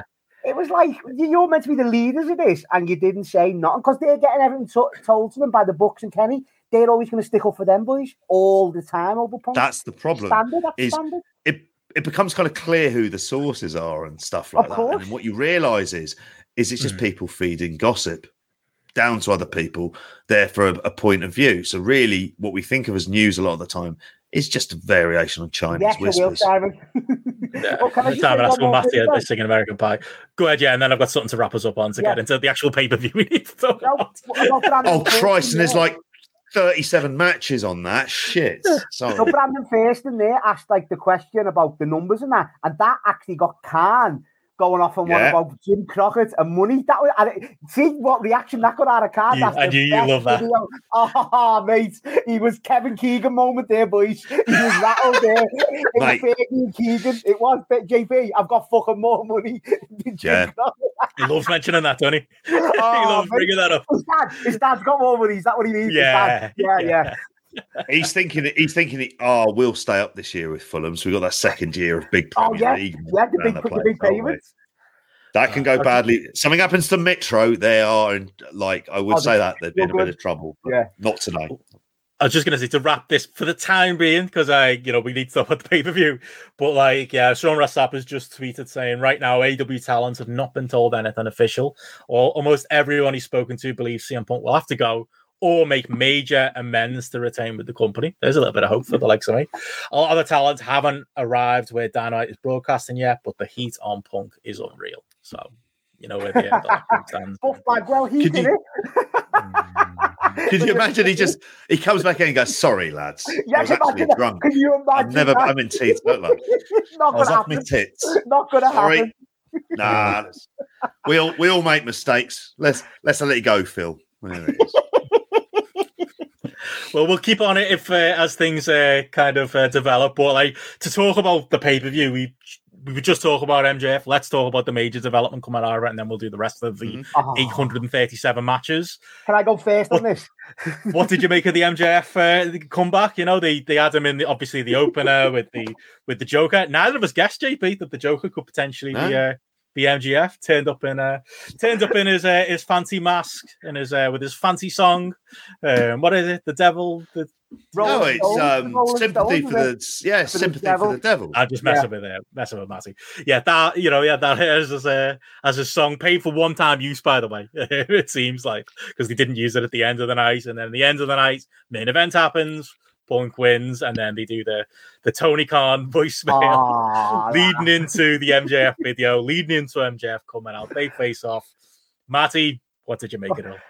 Benno, that first bit, mate, in the ladder match, that was some of the worst I've seen in a fucking long. The execution of that, JP, was fucking dreadful.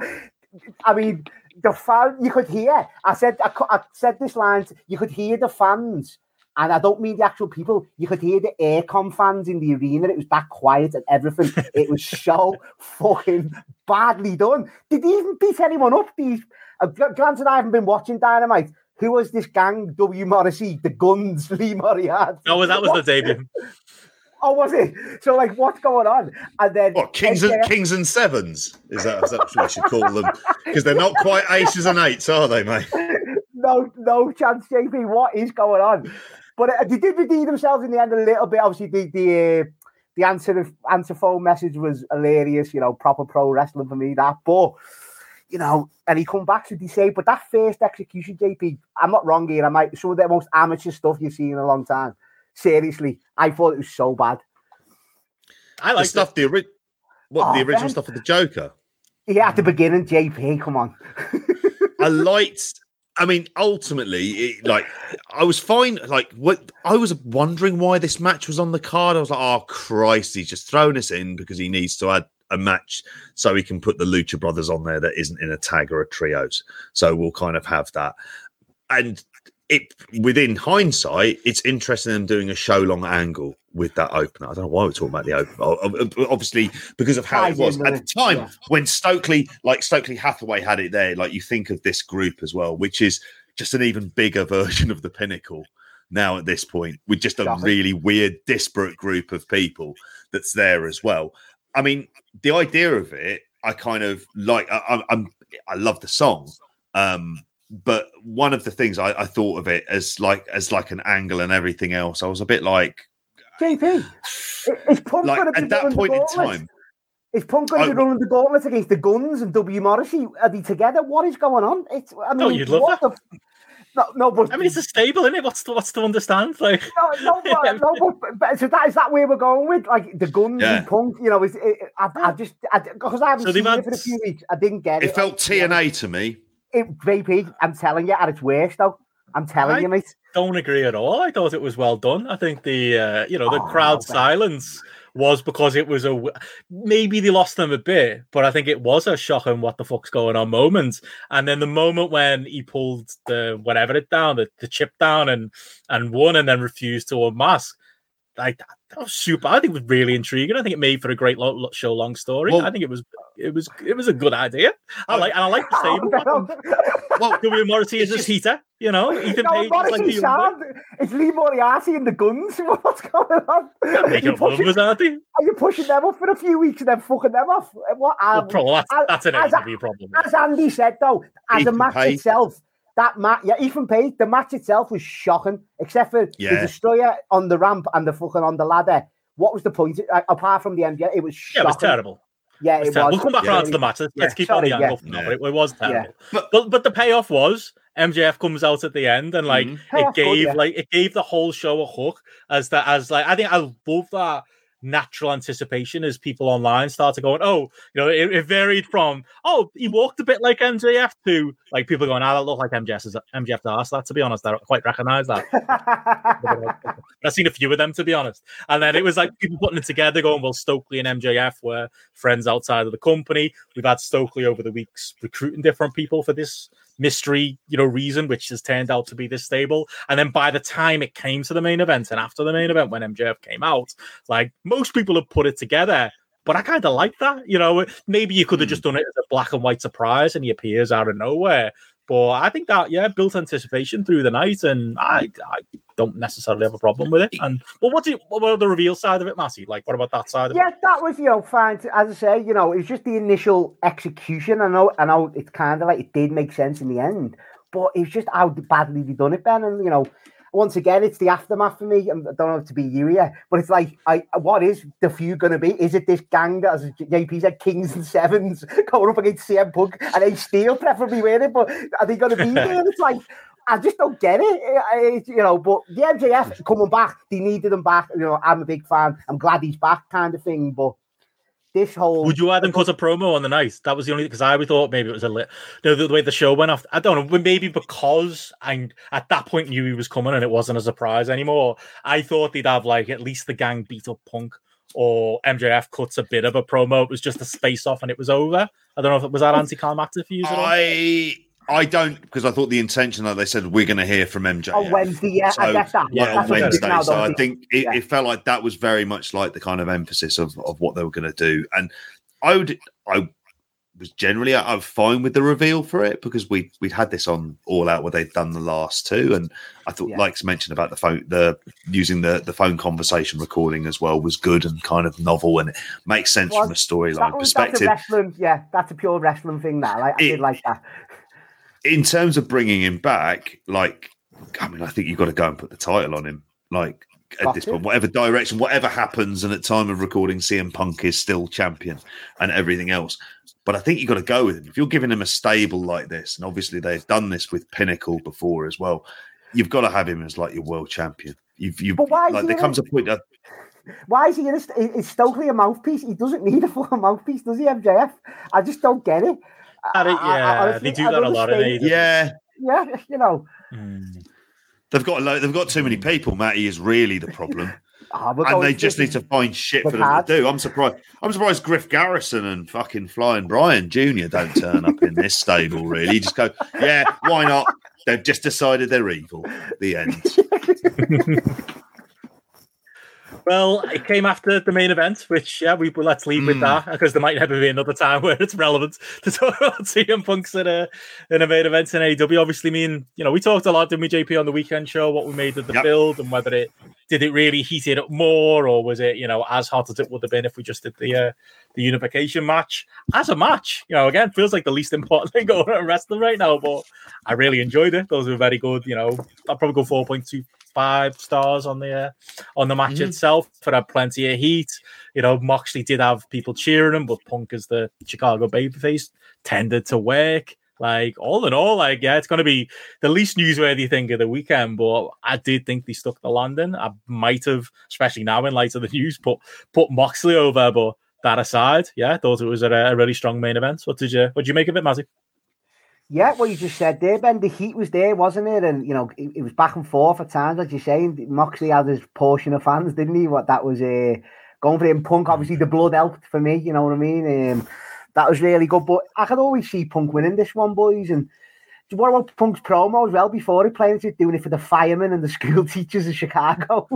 I mean, that just added to me for the what you love there, Ben. we all thought that was, like was foreshadowing a heel turn of sorts in a way because he was just too nice. Mm. He was building it up too much, but you know, it just played into him being the baby face in the match, didn't it?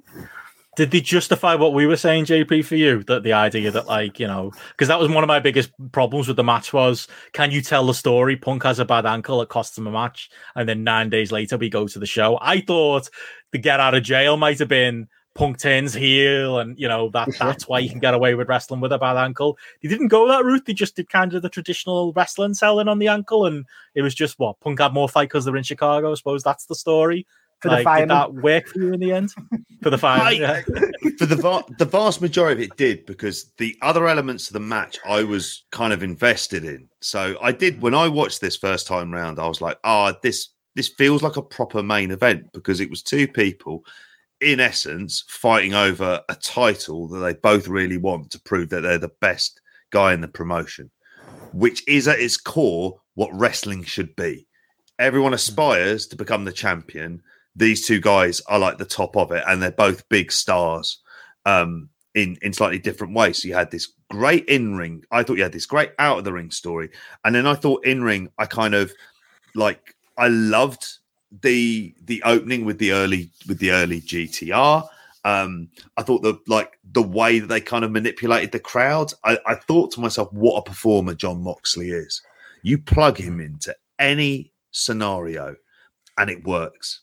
Like him playing up as a heel to the crowd, it doesn't betray his character, who's who he is. He realizes yeah. he's just an enemy turf.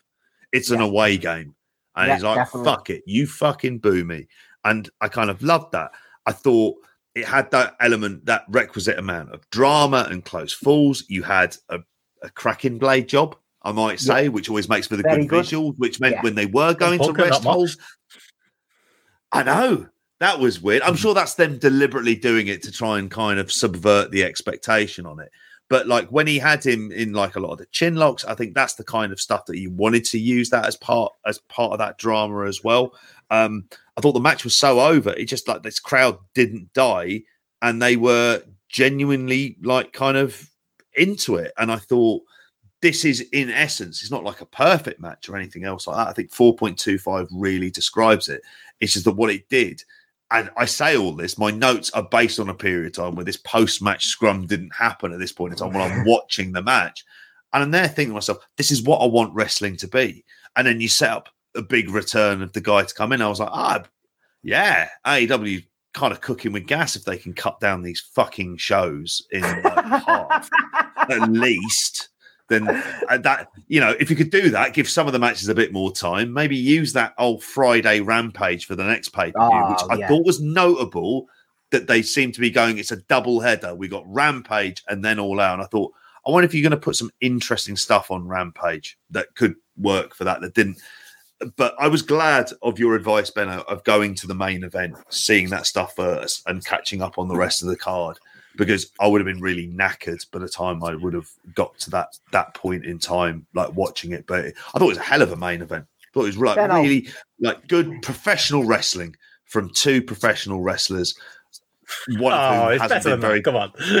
but no, but, but, but one, of, one of whom hasn't been very professional in the last kind of like Yeah. couple Well, it An unprofessional wrestler There versus a professional wrestler. Yeah, it is. Benno, Benno, yeah, though, it's one thing you can't defend Phil on here, mate. How rascal them fucking kecks were. They were some poor Oh, fucking no whi- shit. white kecks. They were naughty, them, Benno. Oh, come on. How rascal I loved it. That was a great look. Oh. That's how much of a fan you are. I don't like. No chance. I don't. I don't like CM tights. I like CM trunks. Like I'm not Yeah. a CM tights guy, but like I, I, I the black looked cheap, and like he bought them off eBay and sprayed his logo on the sides.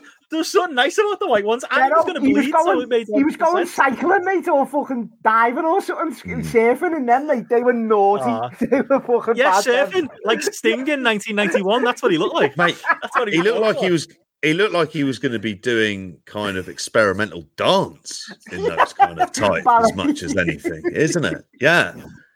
Oh, I look, he looked good. I, I, I love, Wow. I love the match. I went 4.25 on it. Surprised to see the, the grapple um, average 4.14. Um, I, I mean, to explain, I, I say as much as I loved it, I did think similar to the MJF match, um, which I loved as well at Double or Nothing with Punk. It did feel like it could have gone another five, ten minutes. You know, I, I thought the finish was good. You know, the whole stuff with Moxley landing on Punk and Yeah, that was very good. and stuff. It all made That logical sense. But I felt like there could have been another five minutes before that, maybe. I don't know. It felt like it was missing something as far as being a above a four to four point two five star range match. But it was still very good. And yeah, the average on grapple four point one four. Are you guys uh, above or below that? I'm, Four point two five. I'm 375 on that one. 375, boys. Three seven five. Okay, harsh Yeah, yeah. Yeah, all right, fair enough. Fair enough. We'll uh, we'll keep checking that as we go. But I, think it, it definitely works the main event. Obviously, they had to set up the MJF stuff, and now no one's ever going to remember it again. Um, but there you go. We gave it uh, we gave it some time. A lot of comments in the uh, in the chat about the uh, the MJF stable, um, the menagerie. Sam discussed which one, as you said before, which one's Crazy Steve? Um, D- Darren says got to give credit to MJF. Dropped off the farm for three months. You know, good. To be fair, he did do. You know, he did a very good job of uh, disappearing until he come back. And yeah, James and Darren kind of talking about the the Stokely Hathaway element. James saying, well, the other people in the stable probably will need him to talk for them. That's true. But Mm. Darren kind of saying, well, who's to say they actually are a stable? I did hear that talking about it. People say that, and they just maybe they could just be hired guns for the night and you know they're separate to him. But I don't know. I think Stokely Hathaway posting pictures with MJF and putting it over on Twitter tells me they're a stable. but if we're being logic, then you'd still want. I know you where you wouldn't want Punk, but would Punk still have beef with them? No, you wouldn't. There really, to be fair. So I don't know. But Mm. W Morrissey's come on leaps and bounds on the mic, I think, as well. So Yeah. we'll see. We'll see how he how they get along. Tune in on Wednesday. He's very good. And we, me and JP said it on the weekend show. We were shocked he came in, especially, especially on a dynamite leading into a pay per view. It's like, why would you do that? Now we understand why they did it because Yeah. you know we had to, uh, Yeah. had to be part of this on the pay per view. So you know, makes a bit more sense. But uh, yeah, like I said, that was uh, that was the main event, and we'll, we'll run through the rest of the card, which was I, I would say a bit of a slog. Um, on the night, Yeah. there's a particular part of the card, the card that uh, that I really struggle with. Um, we'll get there, but we'll we'll go through it in order. We're gonna have to keep our thoughts on it brief, lads. I think with the uh, the amount of stuff we've uh, we've got to cover, so we won't get all all get our. Oh shit in. Christ! Got like another two Um, shows but yeah. after this bollocks. there is that. Um, but yeah, I mean, any more notes on, on that opener? Like I say, I, it was a mess as a, as a match itself. It was a mess. I didn't, Bad. you know. Apart from the big I hate, spot. I hate the. All I want to say is I hate the concept. The casino ladder match, the casino Yeah. battle royal. They both know. need to go. Like I'll just do be a Royal Rumble and a ladder match. No, but at least the, the at least the battle royal, there's like you can still throw. I didn't know. Can you actually go for the chip before everyone's come out? I don't get the logic in a ladder match with that. At least the battle royal, like you can be the last man in the ring, and then you can come out and you can still have a one on one over the top rope. What's the sense in grabbing the thing before you've come out?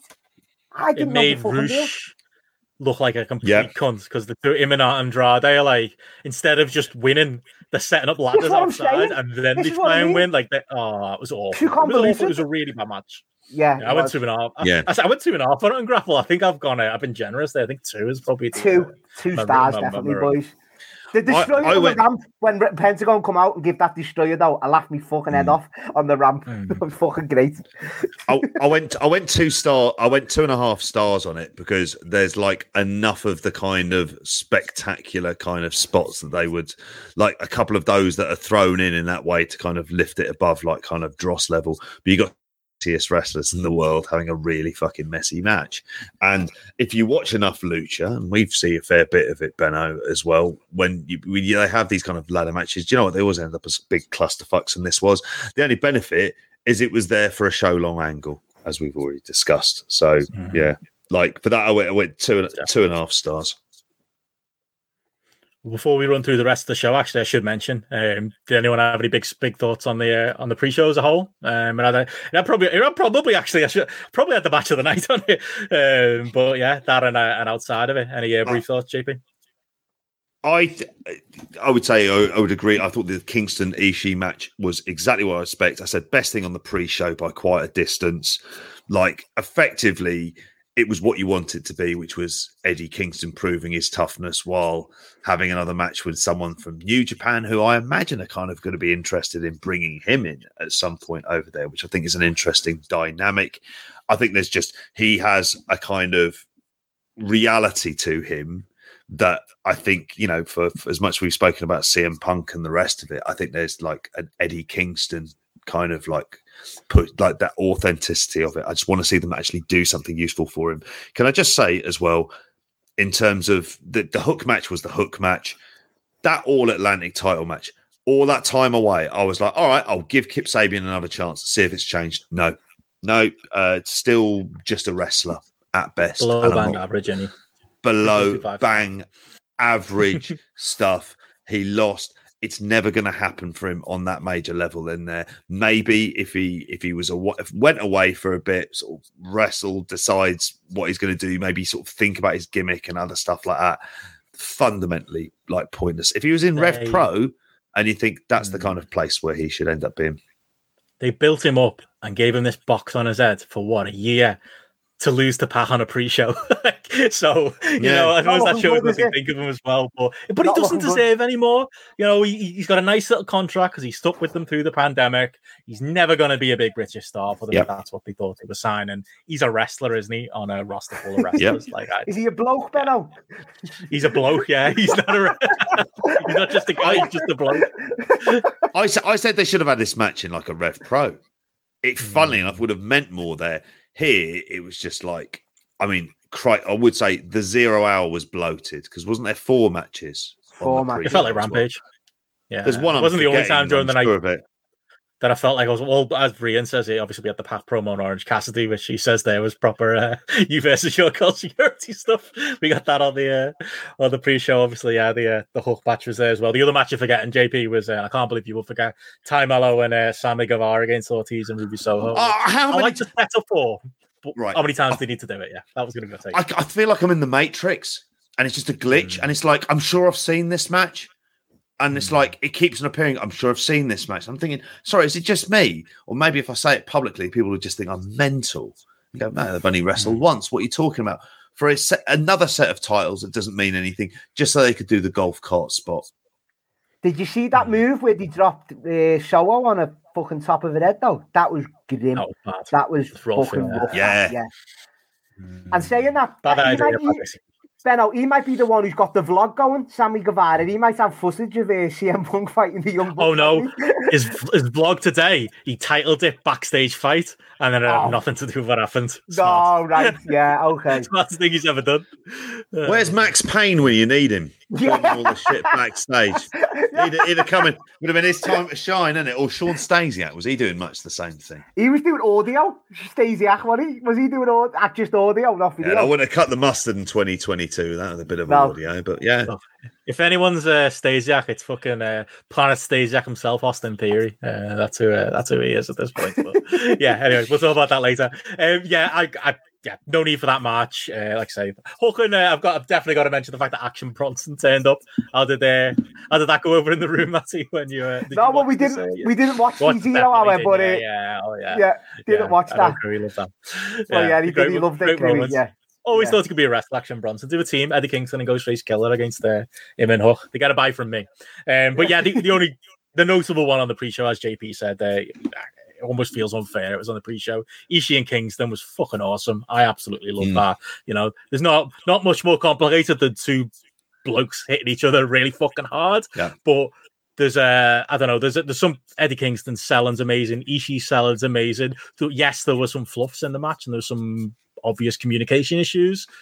But whatever, you know, I think that the match was a little bit ugly, but I don't think that necessarily hurt the match. So Eddie covered for those ugly moments well. Um, you know, you're selling the fact that it was uh, it was just the fact that he was a bit dazed. There was the why he was uh, you know, the, the fluff there. I think it was like a tiger suplex spot with uh, with Ishii, and I love the, the post match as well. It felt speaking of your hall, felt very uh, Ishii and Walter when Walter was uh, desperately after their match trying to get Ishii to shake his hand and do the "you chop me, I'll chop you back" spot, and Ishii just didn't understand what was happening. And when Walter chopped him, Ishii just Yeah. picked off, turned around and walked backstage. He did the exact same thing with Kingston. He doesn't want you. He doesn't want your handshake. He doesn't want your indie hug. Ishii's a fighter. He goes backstage. It's all it's, it's all real to him when he's out there. So yeah, Mate, lesson for wrestlers in future. I reckon, given all the shit that was happening backstage, he went, "Ah, fuck this, I'm off. Like, I want no part of this bollocks. I'm, I'm leaving."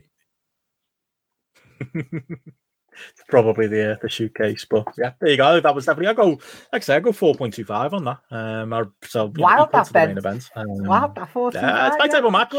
My Yeah. type of match. Yeah, well, it's four point oh seven on Grapple, so I'm like only slightly Oh, over right. the. Uh, Okay, I. I went I'd four say stars so. on it. yeah, yeah. Hmm. Yeah, fair enough. Fair enough. Um, moving on from there into the uh, into the rest of the uh, the main card. Um, so yeah, we had obviously the uh, the casino ladder match, which we've uh, shit on into second on the card, which kind of I don't know if it took me out of it a little bit. I wasn't ready for it. Um, the elite uh, against Time Page and uh, and Dark Order. I've seen a lot of praise for this one. I liked it. I didn't love it. Um, and I wonder whether it was just I was still getting me snacks together. I was still getting me beer together. You know, I was kind of like I thought this was going to be like three hours later than this, and it was just thrown at me. Do you know what I mean? As like the second match on the show. I, I didn't like it in that spot. Um, I felt like it did uh, more gravitas, and it should. I mean, if you're going to do three trios matches on a show, surely the title one should be last. I, I just was thought it was that. weird placement, weird placement, and, and uh, granted, didn't seem to bother most people. It's trending really well on the app, so yeah, you guys are probably going to be higher than me. What did uh, what did you guys make?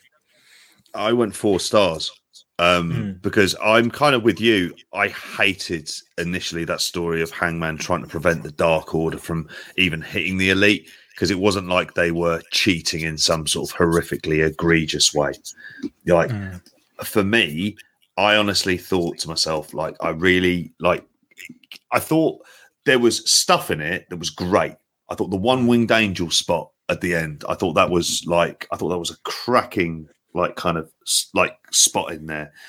There was like, you know, the um the crowd were responding big time for like the Page Omega stuff. I think Reynolds and Silver are a really tidy tag team who you could go behind to get yourself a TV main event of them challenging for the titles. I think there's like some good stuff you can do with them for being there. It's just that I'm not that into the story. The melodrama of the Bucks, Omega, all of that stuff is really excessively played out. And Mm. it's kind of dull and it's just been kind of thrown in to this trios tournament, which ultimately has proved to be a backdrop for more kind of elite stuff which I'm sure CM Punk loves, like this kind of storytelling. I'm sure he's bang into this stuff. But do you know what I mean? It's just like it it becomes a bit tedium. And now there are large swathes of that hardcore AEW fan base who are there. And I'm not I would never claim to be representative of like kind of all of that fan base. But for me, you kind of expect wrestlers to move on and do other things. And in fact, like it, it, it they haven't really done kind of lots of impactful stuff since we've had the Omega Hang uh, Omega Hangman match because we spoke about the Omega uh, Hangman title run before as being somewhat un- underwhelming for what it was, and he wasn't the most important in there. Well, he was like still kind of playing second fiddle in a match for the trios titles and the rest of it, and I We were saying and I don't care. week, wasn't we? We were saying this last time I was on about it's just literally made for these, just to ask about having matches, isn't it? It's like that's what the belts are, have been made for. Now people love these matches. is I've got to say it. I've got to say, people love these. John Pollock said this was one of the best tournaments in the history of wrestling. Like he loved this. Like, and I, I love the main event on Dynamite last week, and I love the Yeah. main event the week before. That was better. I yeah, I, I'm and again I've got to say we are not representative here. The app 4.42 is the average for this by far. Mm. You know, the match of the night, like that's a massive rating. People love this thing. This felt to me like you've nailed it there, JP. You've just you've reminded me of kind of this feels like remember when we were kind we just kind of fell out of love with NXT. And it was like, or maybe it was me first out of the three of us with Joe, and you were raving about some a Gargano cage match that had gone 45 minutes or something. And I was just like, Hang lad. on. No, no. I know. Okay, maybe not you. Maybe not you. I was like, you have lost me, lads. Like, I'm not. I accept that I'm the minority and everyone loves this and everyone loves these callbacks and this story, but it's gone too far for me now. I think I've had me fill of this story, this stuff now with the Bucks and Hangman. And again, I know I'm probably in the minority and most people loved it, but that's where I felt. I felt disconnected from it. And it could be a combination of where it was on the card or just maybe being a one extra dip too many into this, into this, you know, this lore that they're, uh, they're doing with it, with Hangman It's- and the Bucks and Kenny, but it didn't work for me. it's a being the elite match. And if you're a fan of that and you're a fan of this kind of melodrama stuff, then that's fine. But that still is a niche within it. And I think you mentioned about the TV ratings. I don't think there is like there, you know, when the grown up, I say the grown up again, probably be accused of like sort of massively standing up for CM Punk after we spent ages kind of saying stuff on there. But Pox, uh, Moxley and Punk felt like a grown up storyline. I always say Poxley. I feel bad for that that that felt like a grown up storyline ultimately within wrestling terms this is still really mel- melodramatic soapy bullshit about are you going to be our friends again like at its core and it's just like i'm kind of fucking past that like But and it works for a certain even- part of the audience that hardcore that are there but i don't know if this generates any of the amount of interest that the other kind you know that the stuff that Punk and Moxley were doing. By not comparison, really- it's CBBS compared to HBO. It's not like That's the harsh. good soap operas, is it, JP? It's not the good soap opera wrestling storylines, is it? It's just not. Done. It's obvious shit. It is the sum. I, I just I feel like we must be wrong because John Pollock gave this five stars. so Five like, we can't be right. We must be wrong. That you a difference of good match. opinion, and I, yeah, I think we all recognise, like as a match, like you're not going four stars in it because it's complete shit. It's just I'm not in any way invested in the storylines. There's certain bits within this I didn't think it was very good. Wrestling's good, but uh, five stars wild. Do you know the people I was interested in the end of it with the Dark Order? Because I thought they've been fucking wronged here. But are they really going to do anything about it, or are we just going to focus on this Hangman Page going to become part of the elite again? And I also thought it was notable that after the match as well, when Kenny Omega's like beat that dicks as well. Which- yeah. Like Go at that point in time, things, yeah. it it did. It started it started things on that. And to be honest, I thought the tag team match kind of beat it for me in terms of a match with drama and stuff like that, rather than this one. JP, can I ask you one big question though? Go on. What's How big is like? Is there a god type big? Because that's a No, lot what's to deal your with with opinion this on one. Johnny Hungee? what's your Okay, his that kind of character stuff, I'm I'm not really into because it is very being the elite, and I kind of it's not that I fell out with it. I just kind of grew quite tired of it, and I thought this isn't something I need to see. I think as a wrestler, like when he has his big spots and his big moments, he he's wild? he's really good. I think him and Alex Reynolds are actually in like they're they're quite underrated within the the scheme of things. They're the kind of tag team who should be built up to having a tag ma- uh, a tag team title match on like an episode of Dynamite. I think you could do that because they've got that kind of innate crowd connection because of Naturally, the, the the, the Brodie Lee yeah. the the Brodie Lee stuff, and I, and they're the people I'm kind of more interested in because I don't care about trios titles as well. the way- JP, They'll be bored of this good. soon enough. There's never They been a six man title, have they ever? Just not They good. get bored of it because eventually, after a while, if but if the Bucks and Omega mean anything, you have to take them out. So you're going to have people who are lesser star power. That then starts to think, oh, okay, you use them to establish it, and then afterwards try and move on to other people. But that's where it kind of feels where it is at the moment. Andy, there asking in the chat, is your mic gone a little bit low, Matty? Yeah, we were Um, just having some echo issues. I think when you were turning them down, maybe you might. I've just fixed it. I think I've fixed your mic. I think we're good. Um, but yeah, nice one, uh, nice one, Andy. Did you go around to Um, his house well- just then or something? That's impressive. Got settings on StreamYard, JP, you know, got all kinds of uh, little knobs I can pull. That sounded wrong. Uh, He anywho, says I'm going to um, have to do a quick refresh because I know I'm running slow on this. So I think StreamYard's just having uh, one of those nights. Um, but yeah, going from there, we went into uh, I would call it the uh, the rampage portion of the evening as uh, Jade Cargill took on Athena. Um, another Jade Cargill match, Matty. Like you know, Yeah, no. like- Well, to be fair, I, you know, she's obviously like still learning and rough around the edges in there, but I gotta give uh, Athena Mm. Ember Moon credit here because she tried to quicken the pace with for Jade, uh, and you know she laid it out okay, and she had a go, and I was I was actually quite surprised by it to be honest, because I was expecting this to be way flatter and way worse than it was, and it wasn't great. Do you know what I mean? But she, at least she had a go for me, like. I had that in my notes. I did. I thought Yeah. I because I, went I went three stars on this. Not because it doesn't think it's great, but I actually thought I've seen a lot worse Jade Cargill matches than this. But she tried hard, but it didn't have that heat. It didn't have the No, drama. didn't. But she Um, had a go, uh, Athena. Yeah, Definitely. she did.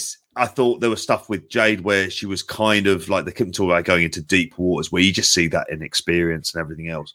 But that doesn't mean it's the worth going No, with. she was.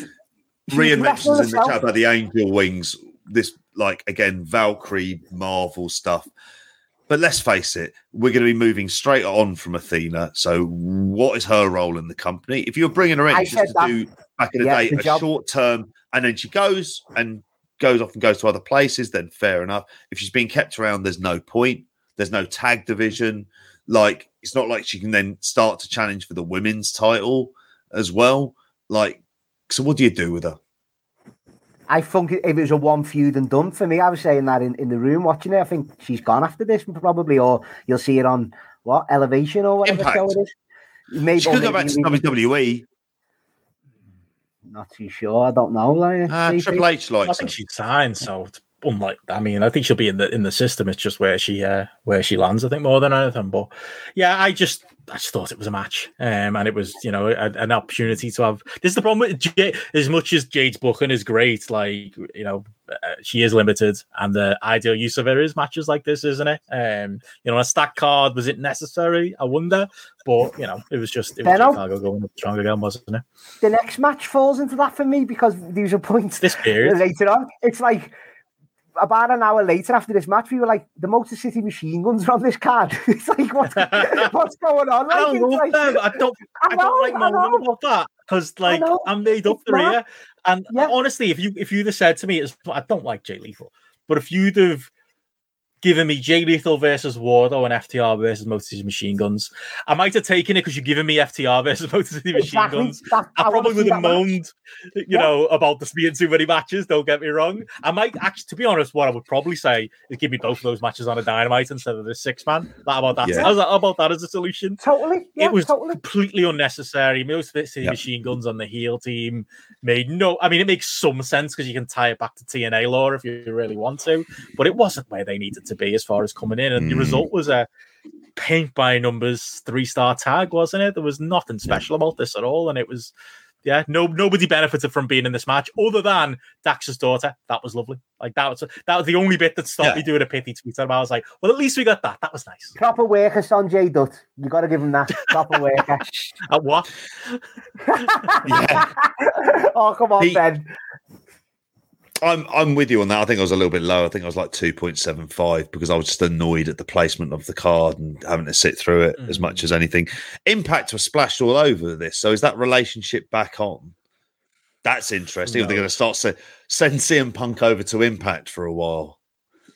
Or, or can you? Even though all the people when he was in TNA and then he got kicked out having a fight with Teddy Hart as well.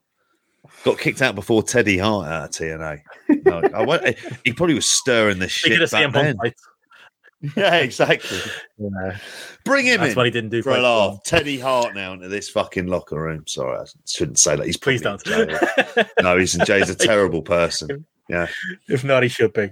Um, yeah, any, you guys go any higher than three on this? No, definitely. Is there not. anything to discuss with it other than why was it Wardlow here and just- what's going on with both of these lads. And the Jay Lethal, didn't he? And that's that. uh, Would they feud? And that's got to be over with now, and move Wardlow on to someone else now. They'll do a match still. They'll still do a match Oh, on telly. I mean, maybe we'll get hell. FTR.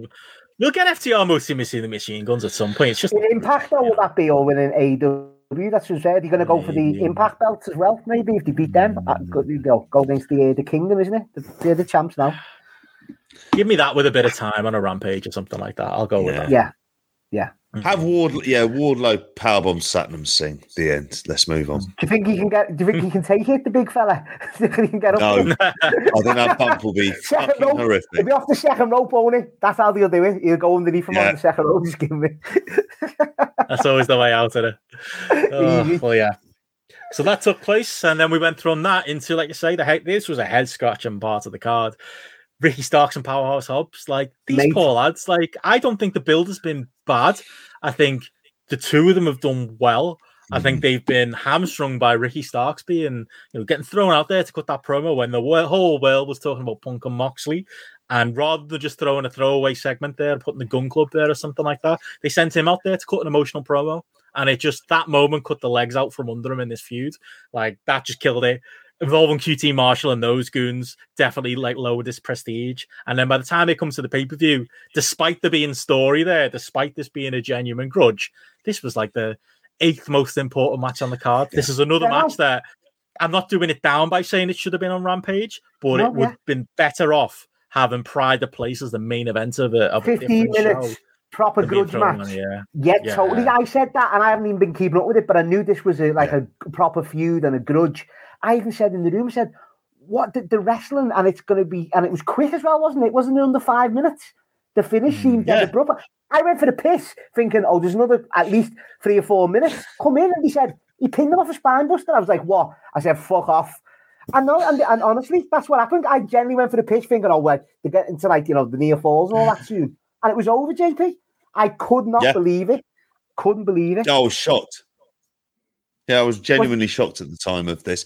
I, I it it didn't get given the time for it. It- Like you've said before, if this had been on Dynamite the week before starting out, and we're building to this feud for these guys being it, and you give them a bit of time, that's so much more meaningful than this. Definitely. And Than being on the instead- Like this could be the start of a feud, but as with a lot of AW storytelling, it's like they've overly complicated by throwing the family into it Mm. when there Yeah. was no need for any of that. Not every feud needs 14 people on screen at any given time. To get them Like all two on telly, people on a Benno.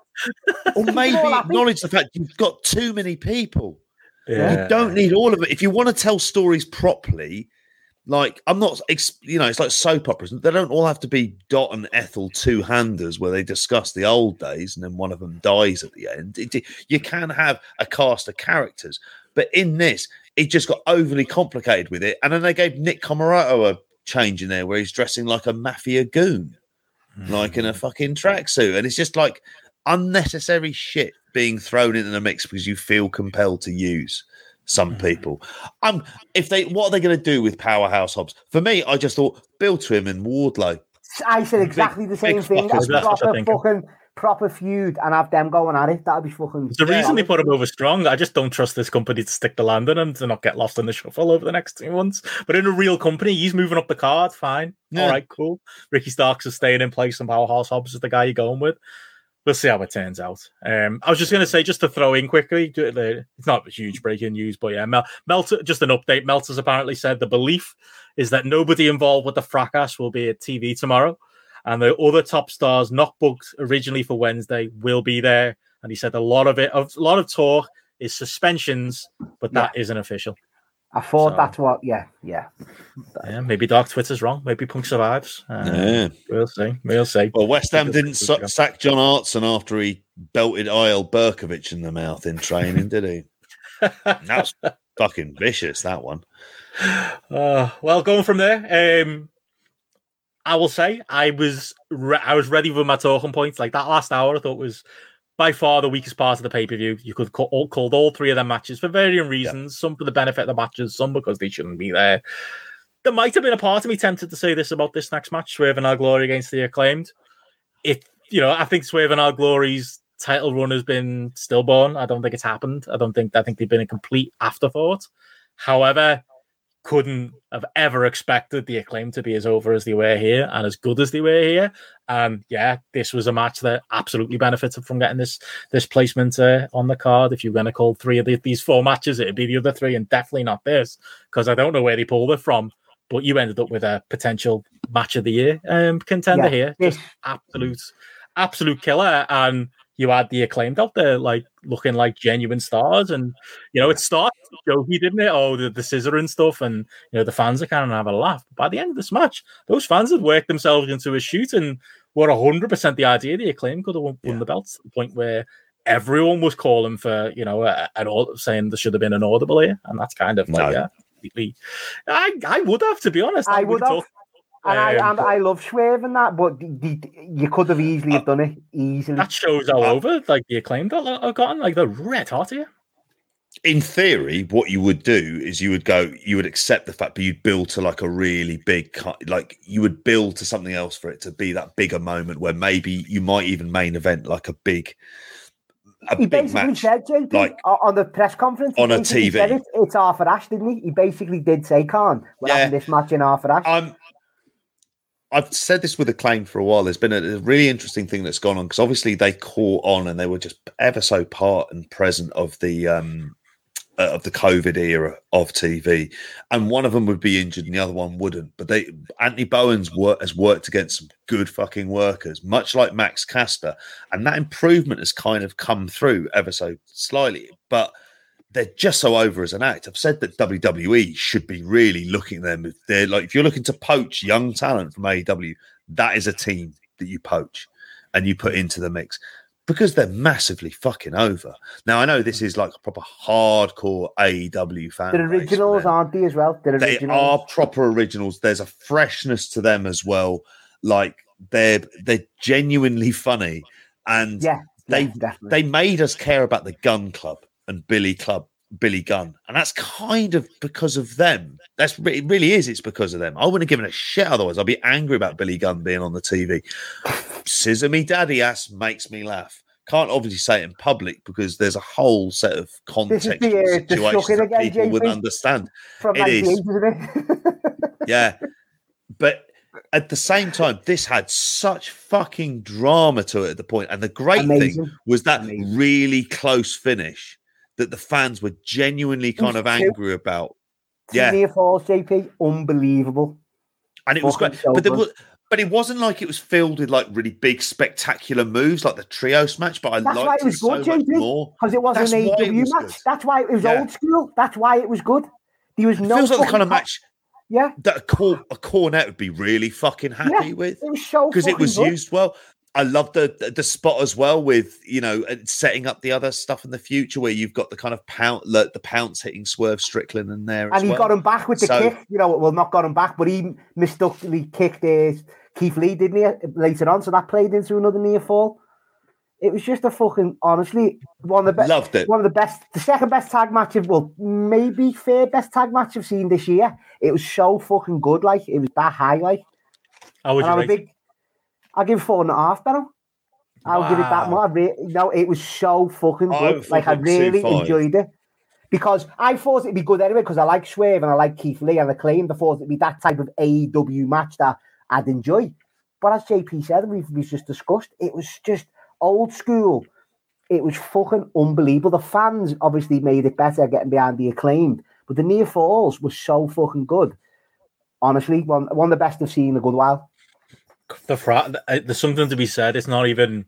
I mean, it was the wrestlers in the match too, but it was just how over the acclaim were. Like, and the crowd were living and dying by those near falls. Like, they wanted that more than anything.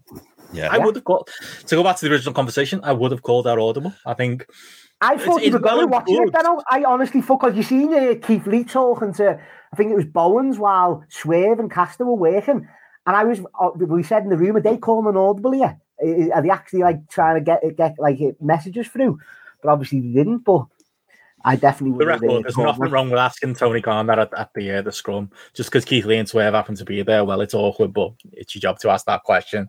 Um, Tony Khan shut that one down. That was one he really did shut down. The idea Yeah. of that he could, that he could have even called an audible. I know it's you know you got to deal with the, the fallout of Swerve and Keith Lee then, but their title run's been complete waste of space. Uh, it's been Rampage exclusive. It's never gotten going. They're not really the tag team champions. They're not the best tag team in the division by any means. But then Would have been a great like moment to do it. I, you know me on Swerve, I've always liked it. Yeah, that's what I'm saying. It's just I don't even like many wrestlers, and they're two of Yeah. my favorites. You know, you know, you know, it's hard for me to like wrestlers. I like them too. I do. No, they are. I don't like the I team. think- Yeah, th- they're good and like. But as you say, the fans obviously did want the acclaim to win, and I haven't been. I think I asked last time I was on here, how are they getting on? And you said they're always on Rampage, just backstage, aren't they? Even just talking, they're not even like defending the belt. So, yeah, we'll see how they get. But hopefully, he said basically did confirm that they're gonna fight it off at Ashe to get a bigger reaction to when obviously the acclaim do win. So, Do it then, but you only get lightning in a bottle once, is all that. So you know, um, but yeah, true. Yeah, Hmm. FTR Maybe- Briscoes. Yeah, yeah, totally. Uh, Yeah. Well, I guess we'll uh, we'll see uh, see what happens there. But yeah, we went from uh, from there. Like I just to say, I went four it. Um, the the grapple average is four point four one. Um, so yeah, that's, That's big. In, in Four and a conjunction half, with the, uh, the Yeah, it's close to you, Matty. Right. Yeah. Mhm. Yeah, there you go. Uh, going from there into the uh, the women's title four way: Britt Baker, Hikaru Shida, Jamie Hayter, and Toni Storm. Um, yeah, mostly A match that happened, Benno. A match that happened. Three point two five. Toni Storm was in it, wasn't she? we were talking about that. It's like, you know, and, and this is where I, obviously I'm going to say my thing about uh, the WWE NXT in a bit. I've come to the conclusion that Mandy Rose is a better wrestler than Britt Baker at this point now. Genuinely is. Like she That's not genuinely is. controversial at all. I mean, No, I don't think it, it's, it's not. Yeah, I think it genuinely is because Baker, she's a star and she's good on the mic. She just hasn't improved in the ring. JP, what's your opinion? Like, all? Yeah, She's. I, I, I, watching this match, you think of all the stuff that gets kind of lost in the shuffle, be, because this is another match that's kind of overshadowed by the bit of controversy that's there, and it's just clear that they went to the original plan in the end, which we kind of Yeah. suspected they would do. But it was just a match, and I don't like multi-person matches for titles. You become tired. It feels like you don't really know what you're going to book, but you've got these wrestlers there, so we just put them in a four-way and I don't really care. And I think when you've seen so many multi-person matches throughout the card up to this point, I found myself like completely zoning out. I know I watched it. I know Toni Storm won, but I was a bit like, Jesus Christ, like, But boys, like they've got to pull the trigger on Baker and Hayter now. They've got to go with that. I know they te- Yeah, and that. and that's think- a, got to and be I a good storyline, a good feud. Yeah. Let them go at it. Like Hayter's very good in there. She's probably the best There was a in ring out of vicious them pole. four for me. Yeah, So it was a vicious bar pole drive from That was the finish. Storm, which did That that, was the first finish, yeah. that first strong zero she did was Fucking like fucking horrific on there. Feels like Hayter is the person to go with. She is. out of like all those people in a longer term basis. So, but that's a mess of a division, and we don't have anywhere near the amount of time to go into that one as Well, well. did you see Where Toni again, Storm's the star of the division is the TBS champion. Did you see Toni Storm in the scrum about Thunder Rosa? I got lost in the shuffle, didn't he? Having a Oh, go yeah. at it. oh yeah. Mate, she could have threatened to kill her that night, and I don't know if he got would have got picked up. It would have been Yeah. just one of these things.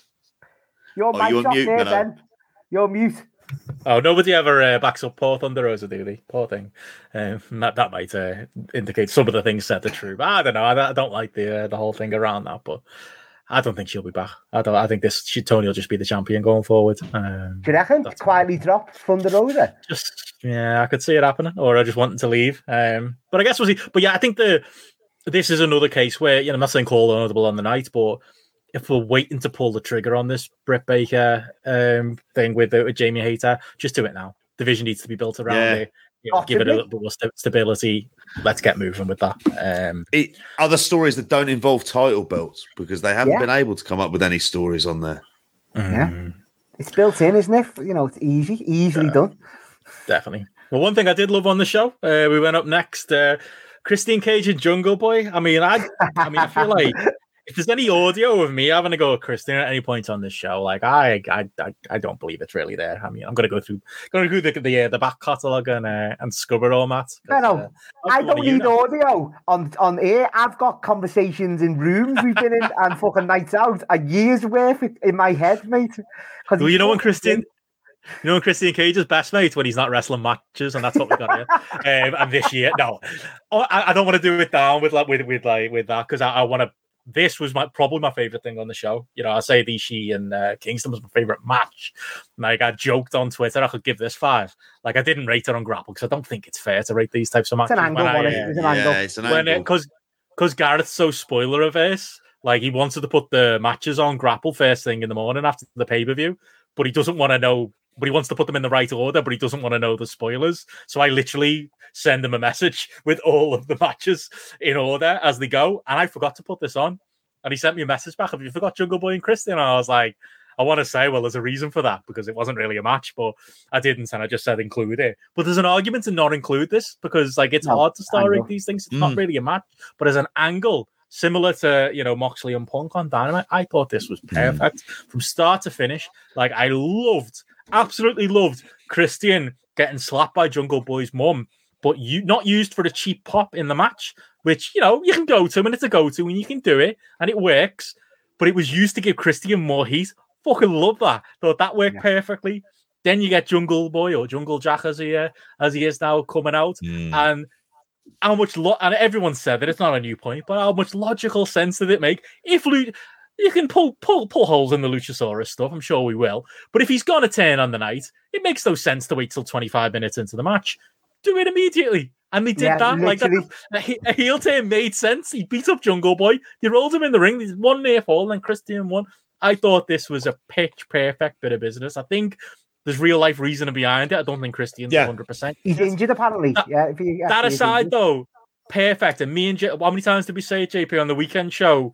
We're enjoying this so much. It feels like the best built, built ma- match on the card to the point where, and I shocked myself saying it, I didn't want it to end on the pay per view. I wanted them to continue it on, and Yeah. I made up the continue it on. It's got more juice in it, and you can do the match on another point. I absolutely loved it, Matt. And yeah, if I was to give an angle five stars, I'd give it five stars. But it was technically a match, so I'm not going to rate Well- it. Um, but yeah, there you go. Well, this is it. You've got you've got two big matches out of it as well. You get obviously the big showdown with Christian where he beats him, and then he steps up to the plate against Luchasaurus in the end in a big match that's never happened before. So you can definitely get more mileage out of this. But the only thing for me is, I don't know how you feel on this. Do you keep Luchasaurus as Luchasaurus, or do you like unmask him and stuff? I don't know what what would you do, JP, on that one. Like if you're making it more, but I suppose Uh, he's got to stay, hasn't he? If it's like tied in with, There's I don't no know. obvious other name just to jump in. Like if they had like there was just something else they could call them that wasn't Luchasaurus. Like that'd be enough for me. Yeah. Because Luchasaurus, it's so Yeah, babyface and I was- like, isn't it? Yeah, I've always felt like with the gimmick, it feels very indie at its Mm, core. yeah. Like on that big stage, he's a big guy. He can do some impressive stuff. By all accounts, his knees aren't great from it. I echo the thoughts of you guys. I loved it. Like as we were saying on the weekend, I was thinking I didn't want this to end. When I heard about the injury, I was like, well, this is the perfect response. Then if you're not going to do the match, you have this where he comes out, kills him. It did feel like we were doing the transition from like Jungle Boy to Jack Perry. That Yeah, was well. like Jack Perry was being hammered home a lot there.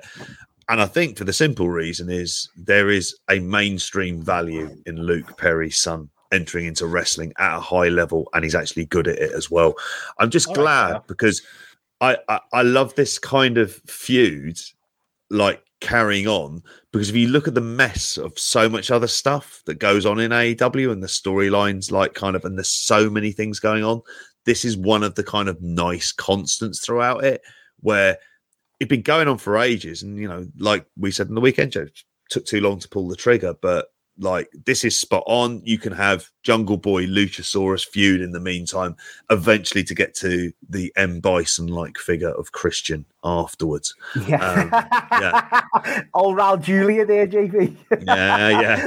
But I, I loved it from when he came out and he did that. And I'm imagining that's why they did the him stamping on his hand thing a couple of weeks ago. As I imagine Yeah, the injury was even as earlier as that because that felt Yeah. kind of weird. It was like, well, they're making kind of. We said that at the time. It's like, well, that actually makes a bit more sense. So, um, like I think this was, as to quote you, Benno, a great bit of business.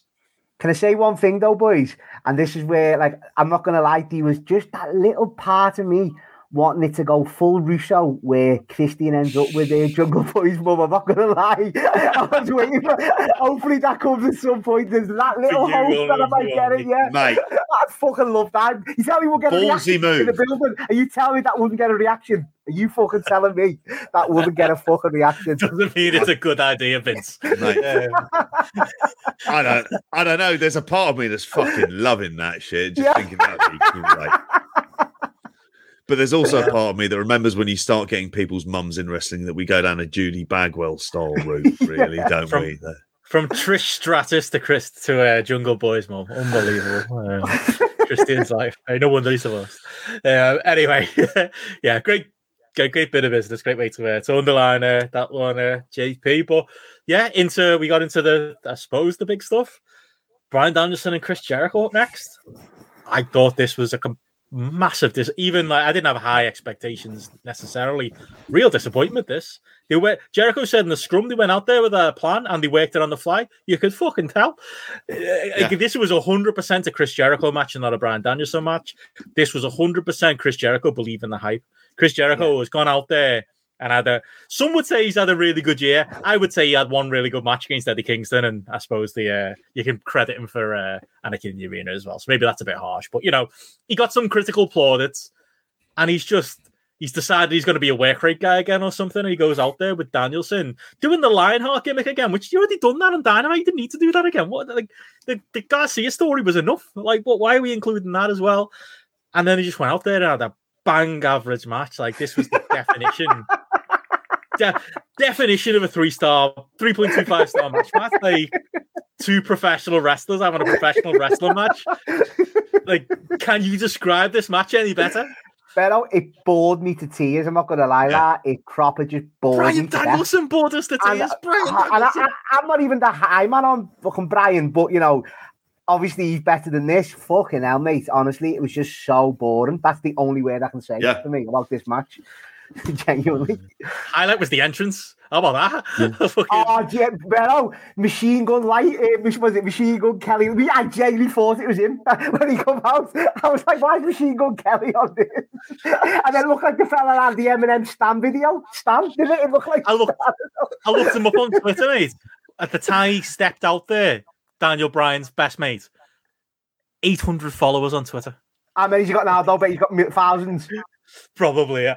But like, So, no- check that, JP. Check that. no, one, no, one they tried to sell it. They were like, "Oh, you know, he's Bryan Danielson's friend." I was like, "No, no, don't Brie believe that a million years. He's Brie's friend. He's that. He's that platonic friend Brie's got right. Where Brian, like, it's the equivalent of like, oh, if you go in the pubs, we you, you take him? Will you take him with the lads? Let him, uh, let him be Mm. involved. I'll take him on your stag do, will you? Take me, uh, take up my mutual friend, fucking Machine Boys. Gun Kelly, with you, please. That's what's happened. The Not vocals as and the music don't go at all anyway for that for the Daniel Bryan Blackpool Combat Club character. It doesn't go, does it?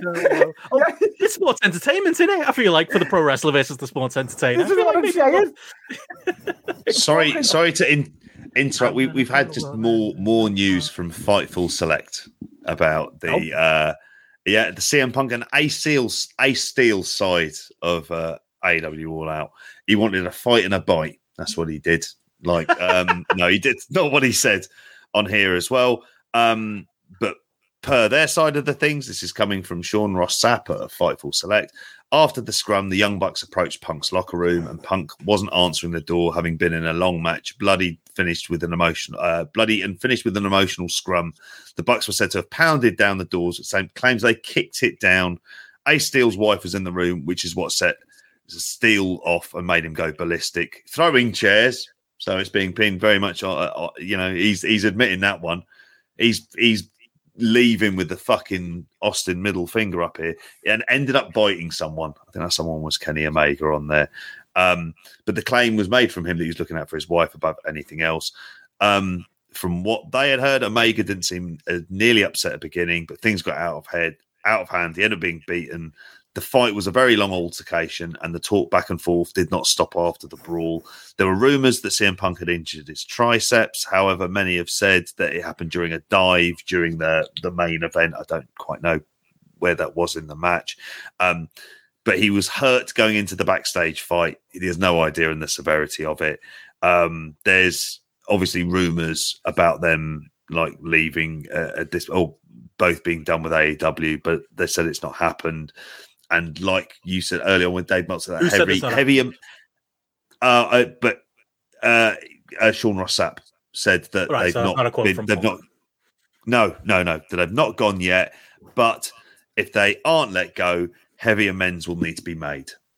Right. Is the story coming from Sean Ross Sapp? So it kind of backs up. It's very similar to the other stuff. Um, I saw Eddie said say on Twitter, CM Punk's AEW career clicking out at 2.9 here. He might he might survive the night here. It's that uh, the wind seems to be turning, doesn't it? That's the right.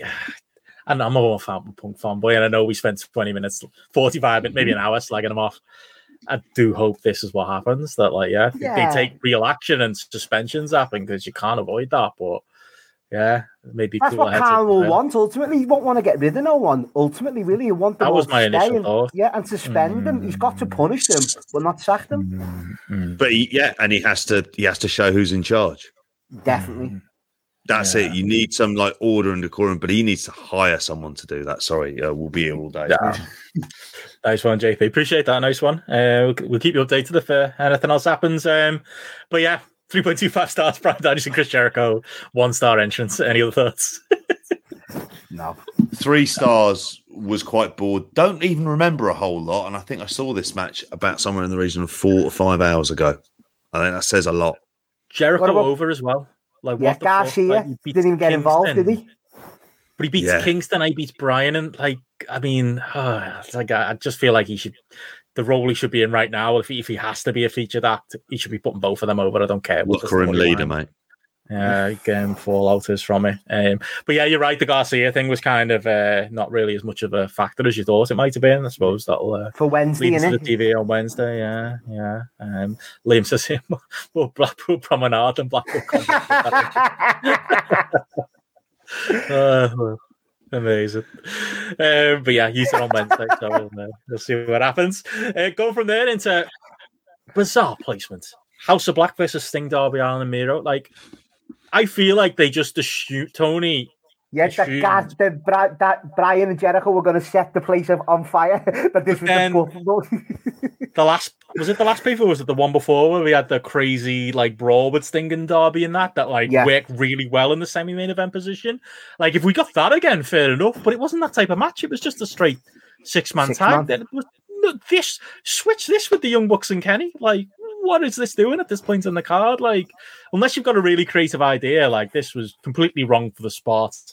The length of the show was definitely becoming a factor here, and yeah, again, like uh, what can you really say about it? It was a six-man tag. There's more to say about the aftermath, isn't there, than there is the uh, Yeah, the match itself. yeah, the match was Um, just not, yeah. Any notes on the match, anyone?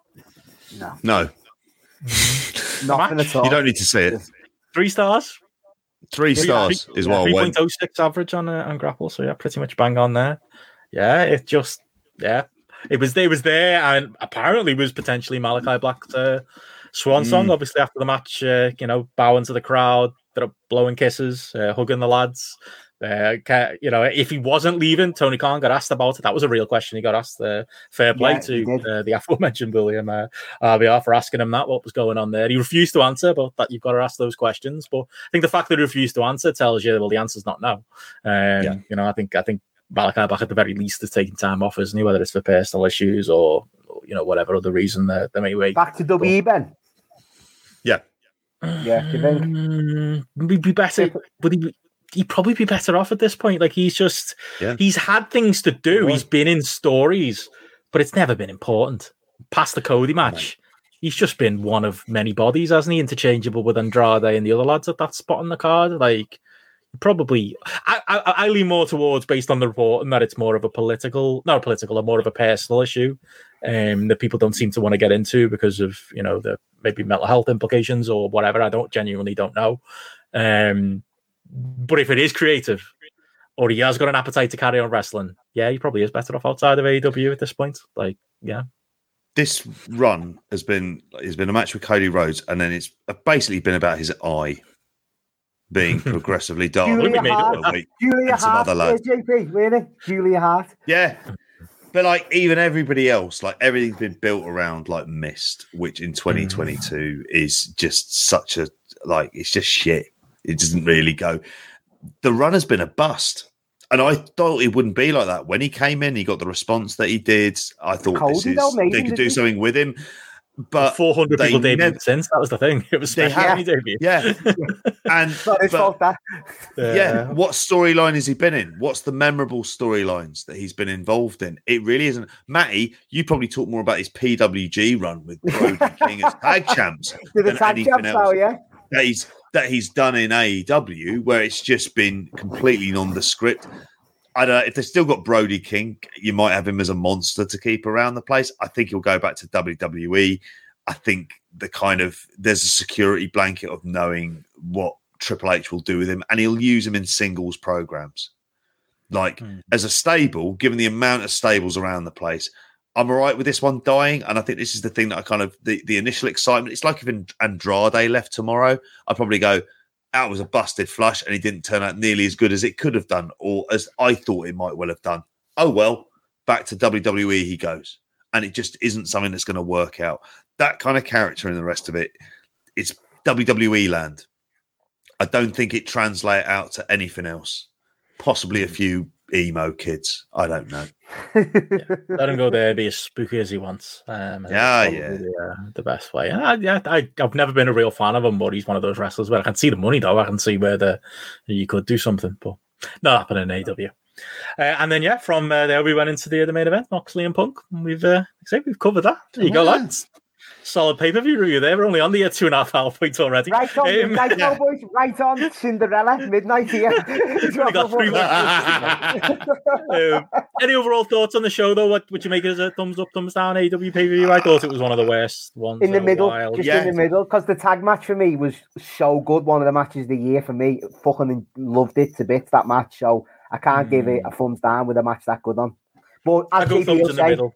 Too many long. I'm too thumbs in long, too many wrestlers on it, too many matches. Yeah. Put a few on Dynamite the week before. Have eight matches. Your big, your big matches, and that's it on your pay per view. Yeah. Mm.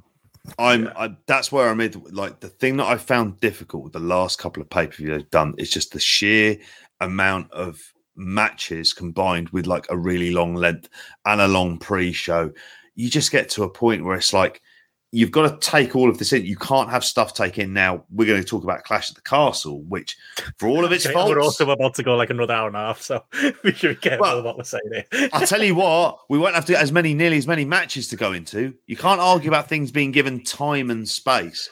And that's something that Tony hasn't got. And you just go, but you had Another a whole week of TV to put a couple of these Yeah. things on that would have been little draws. Probably would have done better attendances if they were the main event. But boys, not gets allowed to breathe as well. Like Christy and Luchasaurus, Mm, Jungle Boy, cut cut through the video package straight away. Nothing gets Yeah. like when it's meant to mean something to just let it soak in. Not not for ages, just that extra twenty seconds to let it soak in. Nothing. And it happens at the same match. level of importance, isn't it? Exactly. Is nothing- That's noticeable. Stands out. Yeah, and they've gotten Mm. better at that. Like, there's definitely like there's more of like they're doing more of that on Dynamite and giving things a little bit more time to breathe and giving things a bit more gravitas with like backstage promos and dare I say it, video package and stuff. Um, but yeah, just odd show, disappointing all in all, as, uh, as Yeah. Simon says there.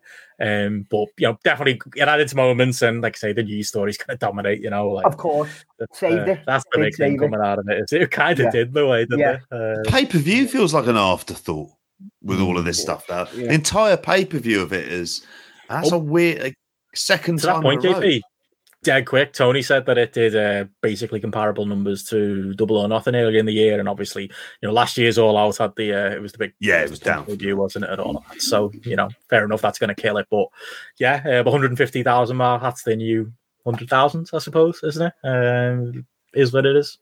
Yeah. Mm. CM Punk confirmed draw. Really, you might argue with that on there, wouldn't you? This is Phil. This is what Phil's saying, you know. So, um, and if you go to Brandon Thurston, he will give a breakdown of when of how this works out into actual the reality. A million dollar gate as well. They did, Yeah. in an arena on the outskirts of Three in a uh, row, on innit? the That's the outskirts third one in a row, that.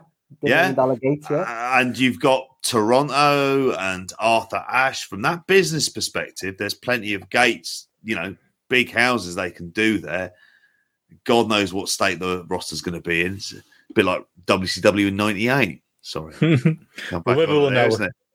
Maybe we'll know in uh, in an hour or so. Um, but yeah, we've got other stuff to uh, to talk. There is the small matter. This this feels a bit like this is a bit meta. This JP like this uh, first time WWE have come to the UK for a major show in thirty years Right, is yeah. like you know, two and a half hours in. It feels a bit like our uh, observe this SummerSlam '92 episodes. Put it up on Sunday night. What was I thinking? Like, I don't get it. I don't get anyone's listened to it or comments about it. Next week, followed you it. will, They- next week. Why would you care? Like, oh yeah, they're talking about SummerSlam '92 now. Like, what the fuck, lads? There's a million other things going on in the wrestling world that are way more interesting.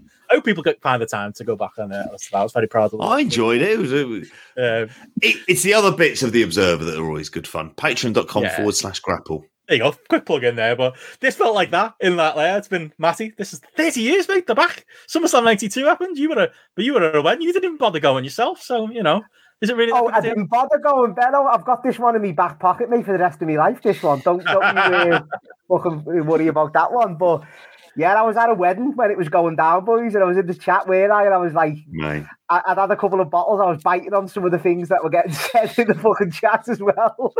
it was like I was gagging, not seeing it. I was just praying that Roman had win. Oh, and obviously he did in the end, so I was a happy man. I got got right on the dance floor then, JB. Did he win?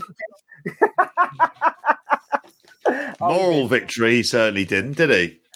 Did the APPG get what the moral really victory? counts. Oh, wait, no, I think that was a moral. Sorry, mate. Um, go on, Matty. You you got what? What are the main things you want to talk about from this show? We haven't got a million uh, minutes uh, for it, so go on. Let's uh, let, let No, you leave but in what that's you want to uh, talk about. The main event. I I mean, like you know, that was the talk going into it, wasn't it? Of should uh, Roman drop the titles to the Drew McIntyre? That was the main one, wasn't it? And the fans. No, was I, no, I agree, Benno, uh, but you know, this was the only time I thought in a while that they actually might do it, though. I got caught up in the hype watching all the video packages and all the stuff like that. I thought they might actually give us something like this, you know, memorable for the first time in 30 years. But I was so glad they didn't. So not against Drew there. It was just, even though the fans were gagging for it. And I thought it was a, you know, people say a typical WWE way of getting out of it, but I thought it was a good finish. Roman was on his own. He had to rely on someone else. I just thought it was a, I loved the main event as well. Fucking loved it. I didn't think much of it as a match. Of course, of course. Do the main event. Oh, there's, man, there's a match on this on this show that I will. I'll shot you, Matt. We'll get there. Um, but I, I didn't love this. I, yeah, I just thought it was very WWE tropey and you know space from Yeah. the guardrail spot and it, it's all. It was, that- it was that- brilliant. But uh, the, the bit, the spot, the whole sequence of when I think Drew kicked out of the first spear, some Romans begging like with Charles Robinson, like, come on, Charles. And then he hit him with the Claymore. He knocked him out, which went into Theory coming out, which went into Tyson Fury sparking him for a reaction, which turned into, uh, I think, good. someone else. Oh, the Solo it was unbelievable. That whole sequence was I- I did fucking like that. really good. Yeah, Yeah. Mm-hmm. really I was going to say the the highlight of the referee being pulled out on a 2.9 was kind of great. That was a great bit because that crowd was ready to explode and Yes. the timing on it was perfect. I did, however, think the ending somewhat killed it. I was kind of the same of like this was very much you like your Roman Reigns main event at this point in time, but with someone who hasn't got the kind of that bigger level of star power as him, quite clearly. In a different world, with none of this CM Punk stuff, the title of today's show is called McIntyre's Megabus because the Lex Express vibes. How did we miss? Sorry, of that how did we miss Lex's National mm. Express last week? Why do we go with National Lex Express. Idiots. Idiots. National Lex Express. I with know us? it's a- abysmal.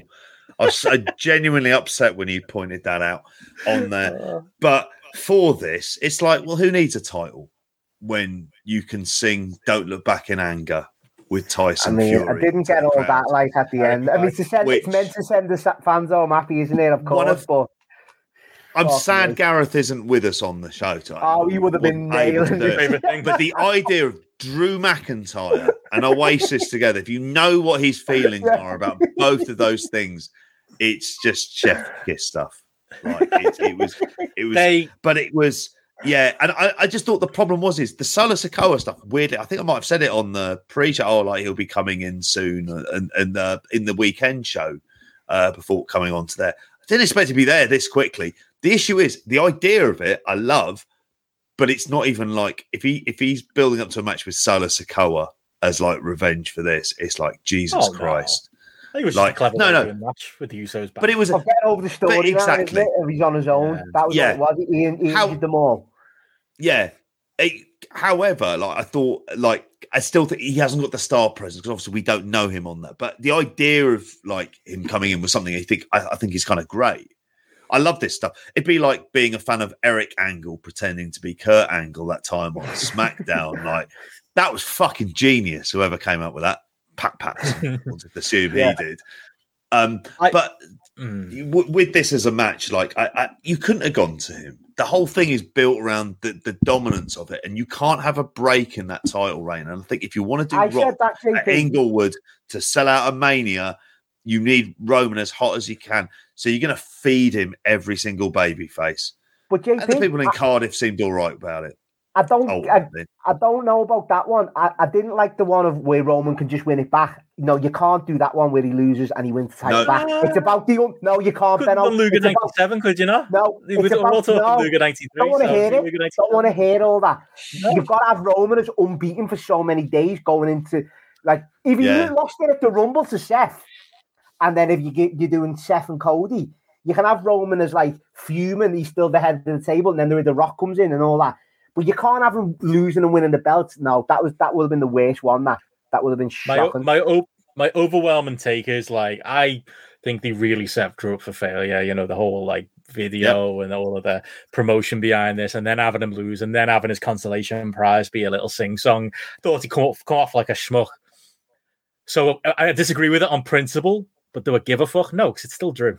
Like I, I, he was massively over to this crowd, like more over than even I thought he'd be in the building. yeah, no, genuinely, yeah, genuinely. And there were a lot of people there who'd be disappointed from a business point of view. I wonder if that's smart, especially when you look at World Collide as well. No, no British people won there either.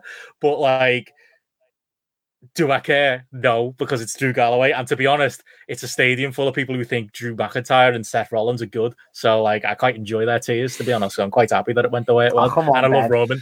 So selfishly, I'm like, fuck it. You hate that I like Roman. You said this in our chat. Why, don't- why don't you like want me to like Roman?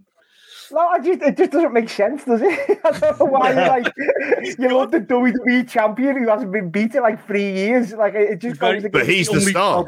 no, he is. No, he, he's been the best since he's walked into the company, boys. You know hmm. my thoughts. I love it all. I, people Yeah, moan about his slow entrance and Oh, Ben, I can watch it for twenty minutes. It's, un- it's, it's a star coming out, isn't it? He's it's taking it in. It's just seeing him walking out. He that he should only, I mean, which he is now. He should only be on these stadium shows just for that big grandiose entrance. I wish the entranceway was fucking ten miles long so he could just get that walk, watch him walk down. Fucking love him, mate. He's the fucking best ever. really agree. with that. I, I, I really like Roman Reigns. Sorry, Yeah. um, I'll argue with you about something else. Um, where do you want to go next? Are we going in I reverse mean- order then? Yeah, go on, If we Ben, could yeah, mention the go reverse Tyson order. Fury, I I was just going to say for the Tyson Fury stuff, were you talking about that at all for the we belting did. of Austin? Uh, Yeah, well, I was Tyson thinking, and uh, Austin. Tyson, Yeah. but how, how much money did he get paid for that? He would have Probably got got five million. I know that's probably ridiculous. fat, He no, would've got a, big hi- money. high six figures, or maybe you know middle six figures. Do you reckon for that that appearance? Shocking Yeah. Do you want? Do you want to answer Simon's question, Matt? Quickly, What's that? They get into my. if they're getting to the point where there's nobody left to feed to Roman. No, but you've got the setting up, aren't you, At the minute, the setting uh, Kevin Owens up. I think what they're going to do with that is though Owens is going to obviously have a shot against him, but they're going to build up to Owens and Zayn because Owens said he'd after the title. They're going to beat the Usos for the tag belts and get a big moment out of that. That'll be good. T- plays into the thing. And who else is uh, Orton's got to come Cody. back yet. You've got to do, you've got to do that match. And Cody's the one. If do, if the Rock can't do WrestleMania, it's Cody. It's the isn't it? code. But Orton's Well- got to come back to have that match, maybe at the Rumble or, or Survivor Series whenever Orton's back. So Punk. there's, there's plenty. Yeah, punk. Kenny Young Omega. Bucks. Yeah. Got a choice here. It could be great, could we? Well, oh, and we've got the Usos versus the Bucks as well. I'm in on WWE now. It's, fu- it looks fucking crazy. See, I, I Sam, me and Sam went back and forth on Twitter, so he knows my answer to this question is Cody Rhodes. But like genuinely, the two big big Roman matches, if you can make it happen, it's Cody and The Rock. There's And. I, I don't really care about him smashing through the rest of the Seth's roster. got to have If another one as well. better. I know he's not a face, but they- they're building up to the Seth one as well again from the Rumble last uh, this year, where it was a DQ. So you've got that in the back pocket. Against Yeah. the The Usos. Usos. I can see the Saints. Can we? We haven't said this all. Ace Steel is getting indie bookings off this. Oh, there is a time, GCW, GCW, purely. mate. mate you If bring we him could in. ever go half an hour. Yeah. and he's just taken out on anybody who was in AEW as well. So he's just wrestling Marco Stunt and the rest of it. That'd be Yeah. But yeah, but Ben, do you want to go in reverse order? So we're going for your favourite uh, two wrestlers, Riddle and Seth Rollins. What did you think on that one? That's fucking crap, wasn't it? Like, Are you messing though, Bell? It was fucking crap. It was Yeah. better than fucking Bryan V. Jericho. Fucking hell, mate. yeah, like week two five stars. no, I thought that was a good match. Yeah, Uh, Benno, come on. It was a, it was a good, you know, obviously you're not, you know, I don't know, you, you still watching Raw these days? All the Yeah, I way watched through, it last no? night. Watched it watch more than you do. it's a shoot. And SmackDown. So you're not liking the, uh, It's not liking that, that feud at all because you you de- you detest for the two wrestlers in there, like No, like I don't, I don't like the Riddle real life stuff, but I've thought the segments have been strong. To be honest, they've been good. I Yeah. just don't like Seth Rollins. I just think he's just so That's fucking. Uh, no he's one like uh, above I- average I like Curry. I like Curry, man, but I don't Yeah. like Seth Rollins. Yeah, I thought it was a good Seth match and it played Seth played well using Riddle's what emotions against him. He set him up and stuff. I I, I enjoyed it. It was it was a good match for me. But let's we're not going in reverse order. Let's go to the matches you really want to talk about, which was uh, Sheamus and uh, old Gunther. No, you would loved it, didn't you? Loved it. Loved it. Fucking amazing, though. It was, brilliant. Well, I'm not Do you give him lazy Meltzer when he said it's one of the, time. one of the best matches in WWE history? Meltzer said he was fucking on one day. What the fuck's he Yeah, chatting of about? course it wasn't. On what? Well- Ecstasy. Yeah, that's what he that's what he said, JP. I'm not having this stupid talking point people will throw out there that like, oh, Ishii at Kingston was what Sheamus and Gunther wants to be. No, they were just both good. Shut up. Yeah. Like, Yeah. they can be good. They can yeah. have a good match in WWE. Walter is still Walter, like or Gunther. Sorry, he's not still Walter, is he? Literally, he's Gunther. Gunther. But like, he is still very, very good at what he does. It is the fucking shock, most shocking thing of all time at WWE. Even Vince McMahon's WWE basically let him continue to be himself. He's still got all of the same strong points he ever had, with the one big glaring thing. And I know P- Gareth struggled to get past this, and I think a lot of people struggle to get past it. I struggled the first few times I've seen it. He needs to put a stone back on. He needs to find out. He needs to realize Vince is gone. You can eat chocolate now again, make you sound like you know, fucking go up. Should have been piling on the Easter eggs in April, or he should be like fucking going to carveries every fucking day of the week. He like he needs to put that weight back on because it does affect the visual, visual, of innit? what Yeah. he's supposed Yeah. to be. Sheamus was was bigger, wasn't he? Just well, was. He And that's like a negative. I- yeah, I will grant people that. But if you can look past it though, like I mean, it's not like it was again like Ishii Kingston. Oh, it was a complicated match. It was two lads hitting each other really fucking hard. And I don't agree. You know, I'm not calling them out. I just don't agree with what Will was saying on Twitter that you know Gunther's chops weren't like what they were as well. Did they were like they absolutely were. Like Sheamus's chest was fucking was completely was red as lit up. fire, It's just the fact. It's just the fact that those spots don't work as well in big arenas. Like it's a small venue Yeah. kind of spot in a lot of ways. definitely. But it it just it works. It doesn't work as well, you know. But you know the, the, the effect is still there. And yeah, I, I'm not a big Sheamus fan, but like this Underrated fit Sheamus, well into Benno. what his strength. But this slotted Underrated right into what wrestler. his strengths were. You know, just a hard hit and battle, barely You any near on the falls, which is a Joe. Walter staple. Yeah, You said this would be It up there was as one of- good. You said it'd be up there as one of the Mhm. best matches of the weekend. I went four stars on this myself for it. The issue I have about the weight is I think the way that he works and the way it delivers is still the Walter character as bully, which is difficult to do Mm. when he's lost the amount of kind of heft that's there. Now, I can see that. people can can take that as weight. I think that's my kind of fundamental issue is he's doing these kind of moves in a bullying style on a guy who's a good bit bigger than him, really. And I don't, and I just don't, and that, but that's a visual thing, and I'm, I'm kind of nitpicking. I think that works That's my though. overall issue with the with the kind of Gunther character. He, he, it's not like he does like kind of more varied offense. It's still the same Walter offense. It's just that it's it's being delivered someone who you know before the appeal of Walter was like he, the stuff about the body that was for the bodybuilders in the gym. He didn't give a shit about this stuff. He was about the wrestling. It was about like the kind of relentless kind of brutality. If you're basically looking like you know like he does now, having lost the amount and having changed that shape quite dramatically, but you haven't changed your working style. I think that's a kind of slight issue in the future. I think again, simple case, he can have a couple more. He can have a few more cheat days. I'm sure he's not going to go entirely to shit at this point in time. But I'm sure we were predicting he wouldn't be in the company like six months when he was up to the main roster. I wouldn't be surprised if you know he ends up being built up for whenever they do move to a new babyface champion. He'd be one of those guys they'll put it try and put in their early doors because it'll be like he'll have a good match with them. Mm. But I think it, it's all right, boys, because he's usually like chopping the likes of you in, in the indies or the small guys. Like, you know, I think it still puts him over that the big guys, the offense still works against the big guys. I think I take that side of it. Like, you know, it's still, the Mhm. chops are still deadly no matter what he looks like. It's still like the big fellas are still feeling the effects of it. I, I think it's, he's done great, Walter. I, and I, you know, me, when I first uh, seen Walter better, I was having discussions and, you know, he, he- I've seen him live. He's one of the, yeah, he's one of the wrestlers that I've actually. I've actually seen him on the Indies, haven't I? In the UK, he's one of the guys I can say I actually have seen, like, yeah, do all the good stuff. So I, I, I, I'm Mm. just happy to see him there, and he's doing well. I'm shocked with it, but you know, fair play to him. And He's going to be. continues. He got really lucky because the rumor was that maybe Vince was about to, uh, you know, make him a Nazi and fuck around. July the fourth, with it, yeah. yeah, yeah, he got he got lucky with the time. Oh, yeah. he's one of Triple H's boys. He's gonna be he's gonna be protected, and you can't argue with it. Like it is, he's been very well presented in WWE, and this was his peak so far. Really, it was a it was a very good Walter match. Was it like a five star Walter match? No. Was it a You go four, Ben. two five to four and a half stars? Four point two five, but I was tempted to go Yeah. four and a half. I don't think I will. I think four, I'll stick with me four point two five, but that's equal with the best matches of the weekend for me. Um, really enjoyed Definitely it. And I thought the crowd was Sheamus's very best match ever. Mm. Definitely. Matty, I'll argue that.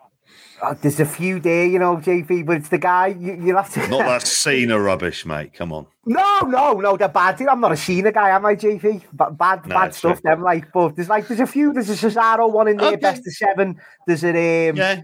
Even like that, there's a few Del Rio ones that actually were quite hard hitting back in 2012, and there's a few others off the top. One of them a Big Show, Hell in the Cell, uh, not even Hell in the Cell match. Probably Big Show, one of Big Show's best ever matches. That's really, really good. Like really proper IWC classic, JP. It actually is like genuinely is. And it's a good match. but can we talk about boys? That one of the the biggest angles of the weekend. They finally got that heel turn, didn't we? By uh, good old Dom Mysterio. Finally, yeah. Oh, finally, yeah. Waiting for we say so no? long. the Finally, we got it. reaction of the Judgment Day was fucking hilarious. Where they're all just buzzing off off Yeah. Ray and Edge. That was fucking great. That you know, Did you see the angle on Raw? I haven't watched it Yeah. yet, but uh, is it Rhea's turned him into a man, hasn't she? Is that what they're going with? She's like, you know, It's, it's got You you know. written all over it, mate. Yeah. angle. did he actually Yeah. imply it like that? That's what he done. Has it got Vince Russo written all over it by the sounds of what you're saying there? What did Yeah, he do? they've Ben? taken I've, him to uh, I've only read it down, like ready. she took him to Hot Topic and he got some black clothing and he's come back and Oh. now he's a member of the gang. That's basically what happened. Um, and he did the whole angle where, you know, they beat up Edge and he tried to, you know, Ray was got involved. And it, Yeah. was, it was, a, But it it's was a well done angle, to be honest, on Raw. Yeah, it Edge was v really Dom good. next week, innit? Well, That, that's the match mm. they're going with, innit, already? Gotta I say, saw a YouTube clip Go on, of then. Rey Mysterio on Family Fortunes, Family Feud. I seen that in the Miz. And I noticed it was the daughter he put up there, not Dominic. And I thought I'd be playing that into the Ah. storyline now. of lore. hindsight. Bit of lore. They won't do, but there's some great bit of lore there because I'd have been livid if my dad had picked my brother over me to go up for the bit at the end. Like, you know, when Yeah. they're doing like the five, they've got to guess against Yeah, each other. I seen that. Daughter of Leah over Team Miz. Oh. Miz. Why did I watch it? But JP, I agree with Simon here as well in the chat. The uh, Daniel Bryan two out of three falls for Sheamus as well back in 2012. He had a good 2012, did old Yeah. Sheamus.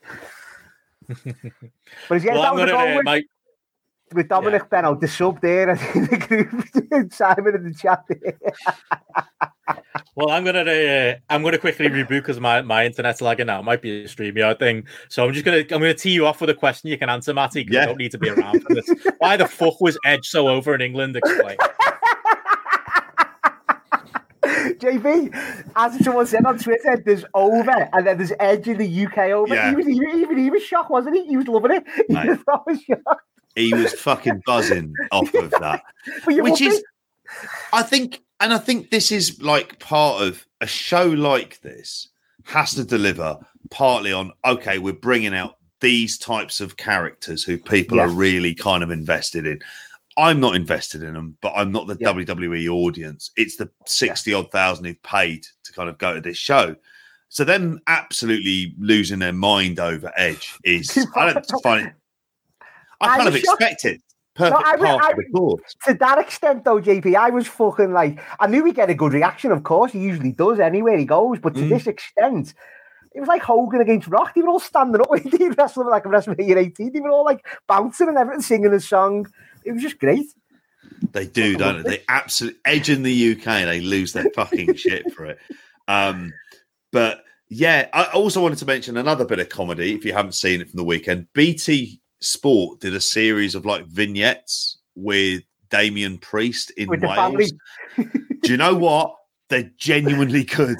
They're genuinely funny. Like honest, they are. Like because it's it's you've seen this stuff a million times where they put sportsmen in weird kind of like kind of position on various advertising in the UK. But this one, it, it completely worked. It was him working in a pub, him having to kind of do some sheep herding as well yeah, did see that Uh, one? it was you know him staying with his family and the rest of it him pouring a pint trying to speak welsh it kind of worked for what it is but yeah and edge Rey mysterio versus judgment day match Yeah. went the way if you're going to book these cards to kind of please an audience like and especially if you're not going to deliver in that kind of main event with the hometown win you're going to have to go along with this stuff but um am I glad he's turned? Not really. It means he's still going to wrestle, and I don't think we get to the crux of the issue with Dominic Mysterio that he is shit. But once again, JP, I, I knew when the, the uh, heel turn was going to happen, it'd get heat. I didn't think it'd get that much heat. The fans fucking The hate it. edge is right. From Alan Partridge, one of Gonna Lynn's mates. Yeah, I am back, by the way. He's going to be uh, like Hello. a David Flair type. You know, like, he's going to be like an ironic heel, isn't he? That we all like. I, I think the fan. Yeah, it's the in the best end- role for him, probably. You'll turn everyone will turn around at him because it'll be that ironic, as you say, Ben. People will admit it soon when. But he is shit. eventually- JP is right, and I'll say this just as a time point. I don't know if you saw me make this point on Twitter, uh, Matty. But by the time Rey Mysterio was Dominic Mysterio's age, he'd had his entire ECW run, his entire babyface mask WCW run. He'd done the Filthy Animals, and he'd done No Limit Soldiers. Oh, unmasked as well. Dominic, yeah, younger than Dominic. Madness. and and had had a successful run in AAA up to Yeah. like, that point before even coming out. Yeah, throw that into For yeah. you know, sakes! But boys, and the only two matches Shit. we haven't covered is the women's matches. And to be fair, I mean, I, I seen the, the six woman get a bit a lot of praise. I didn't think it was that good, to be honest with Jerry. Good booking with Bayley, you know, pinning Bianca to set up a title match. I did Yeah. think that was good, but it was a bit clunky. And Liv v Shayna, I wasn't really into either. I just, I think it's because Charlotte's not around and Becky's not around, we, and Sasha. We need we need the big guns back. I think. I think we need them back myself. And there didn't seem like there was a chance of a genuine title change as No, well. no so chance. you have the problem here with with this where it's, but all, it's it's another. And I thought in a post Vince era that they wouldn't be doing this old thing they used to do where you're booking small champions as fundamentally being fluky. They did this with Rey, didn't they? Famously, of Yeah. course. And that's what I get the vibe I get with Liv Morgan. But there's a certain percentage of that audience, could be perverts, who are massively into Liv Morgan and people losing their absolute shit about it. And it's like, whatever. I don't think it amounts to anything. I don't think it helps the division in any way, shape, or form because I don't think she's kind of got the skills or, or good enough to kind of lead at that level, considering the depth of women they have in that division. There's a mean? there's there's a loads better than Liv Morgan. When them No three matter come how much you fancy her, that doesn't change. when them three come back that I mentioned, plus you throw uh, Ronda in there, who's, who's the building up to come back to against uh, Liv, she's got no Yeah. chance. For me, she's you know she's definitely. Oh, the, the love will always be there, Simon. Never go away. That one. A lot of Lottie. Yeah, need her back. Need her back. She's been away too long. She had the honeymoon. Get her back on telly. Uh, any other thoughts on the show as a whole? Was it SummerSlam '92? No, but it was a great spectacle, Ben. It was, you know, as as uh, Andy was Snobby show, messaging eh? me. No, but I mean, Andy was- he said it, it- the live being there was amazing. I wish I, I really wish I could have been there. I missed Hmm. out on it just to see that Roman entrance. To be honest, boys, I, I- that would have been worth the hundred pound on its fucking own.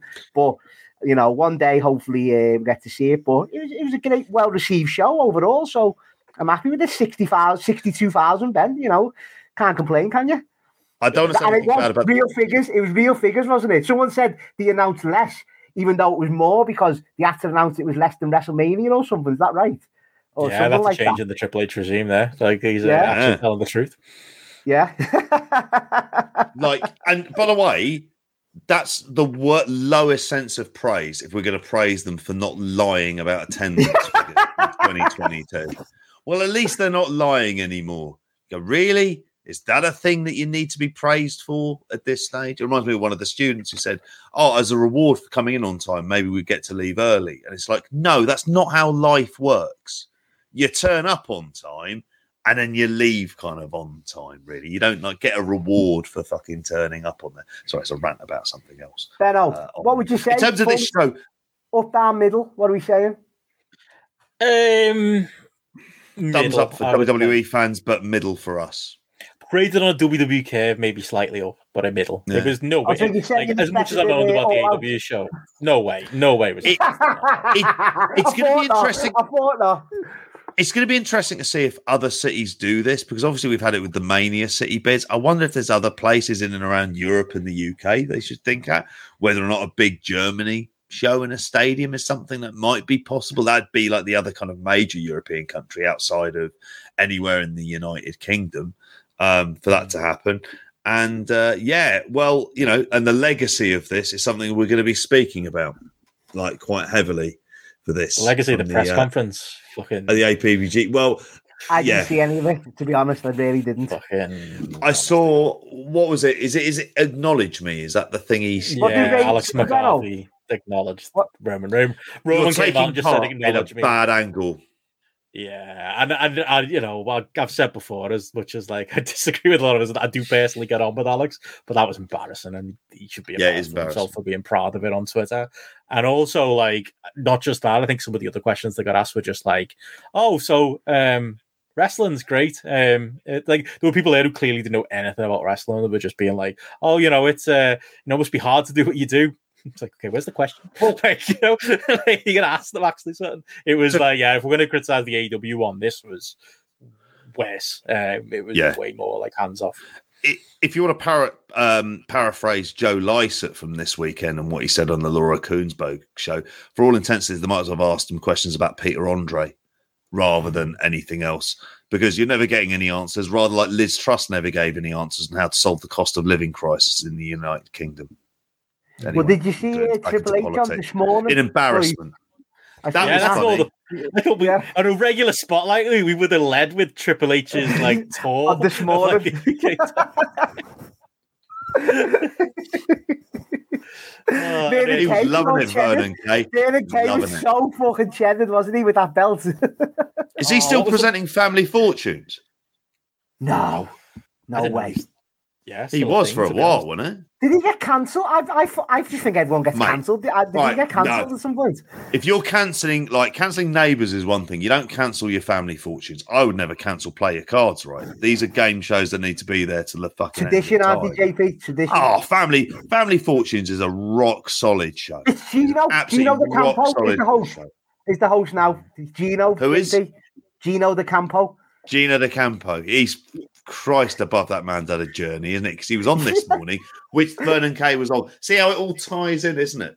Oh, it's a, it's a big uh, match Time and the life is a flat circle. Yeah.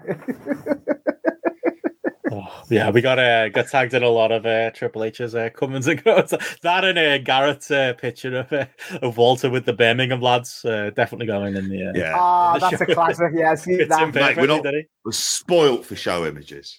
Oh, that's the point. Good for Fabian Aichner. I'm I'm glad that he got uh, put back in with uh, with Yeah. Fisher in camp. Like obviously Yeah. that was the move. Yeah, that, that bit at the start of the match as well. I didn't get to say it earlier on, but the bit where they started brawling while Sheamus and Gunther were just staring at each other, I thought that was cracking. That was Well, that gave a like, a really good vibe from the get go. However, I will say the fucking the NXT UK lads in the audience, like or ex NXT UK lads, being like, "Oh, I got to see Pete Dunne in front of sixty thousand people live his dream." No, you didn't. You got to see him be a fucking mascot. Like you didn't even get a match, and they sacked you two weeks ago. Have some self respect, you fucking marks. Like, oh, that was just embarrassing. Like embarrassing. Uh, NXT UK dies. Mm. You can't even like didn't put any Brits over the entire weekend. Like, never mind, like you know, it, it, it, NXT UK mastering and getting any kind of like spot on this show or any of those wrestlers getting any kind of spot. It's just an embarrassing uh, moment, I thought, for the uh, for the Welsh wrestlers in the crowd. Like, going back like as uh, as punters. They were they were very much punters. It, again, to make the comparison about wrestlers who went into places like New Japan and like around that that point in time, like the ones who ended up in NXT, either mothballed, now released, have less kind of name value than than when they they went out. The other guys were like headlining big shows in Japan. Like the dream is to headline WrestleMania, not to go to WrestleMania. I would have thought that's the aim for it as a wrestler as well. And it may sound like we're just being completely awful, spiteful pricks, but I think in many ways what it just shows up is how weak the kind of UK independent scene is.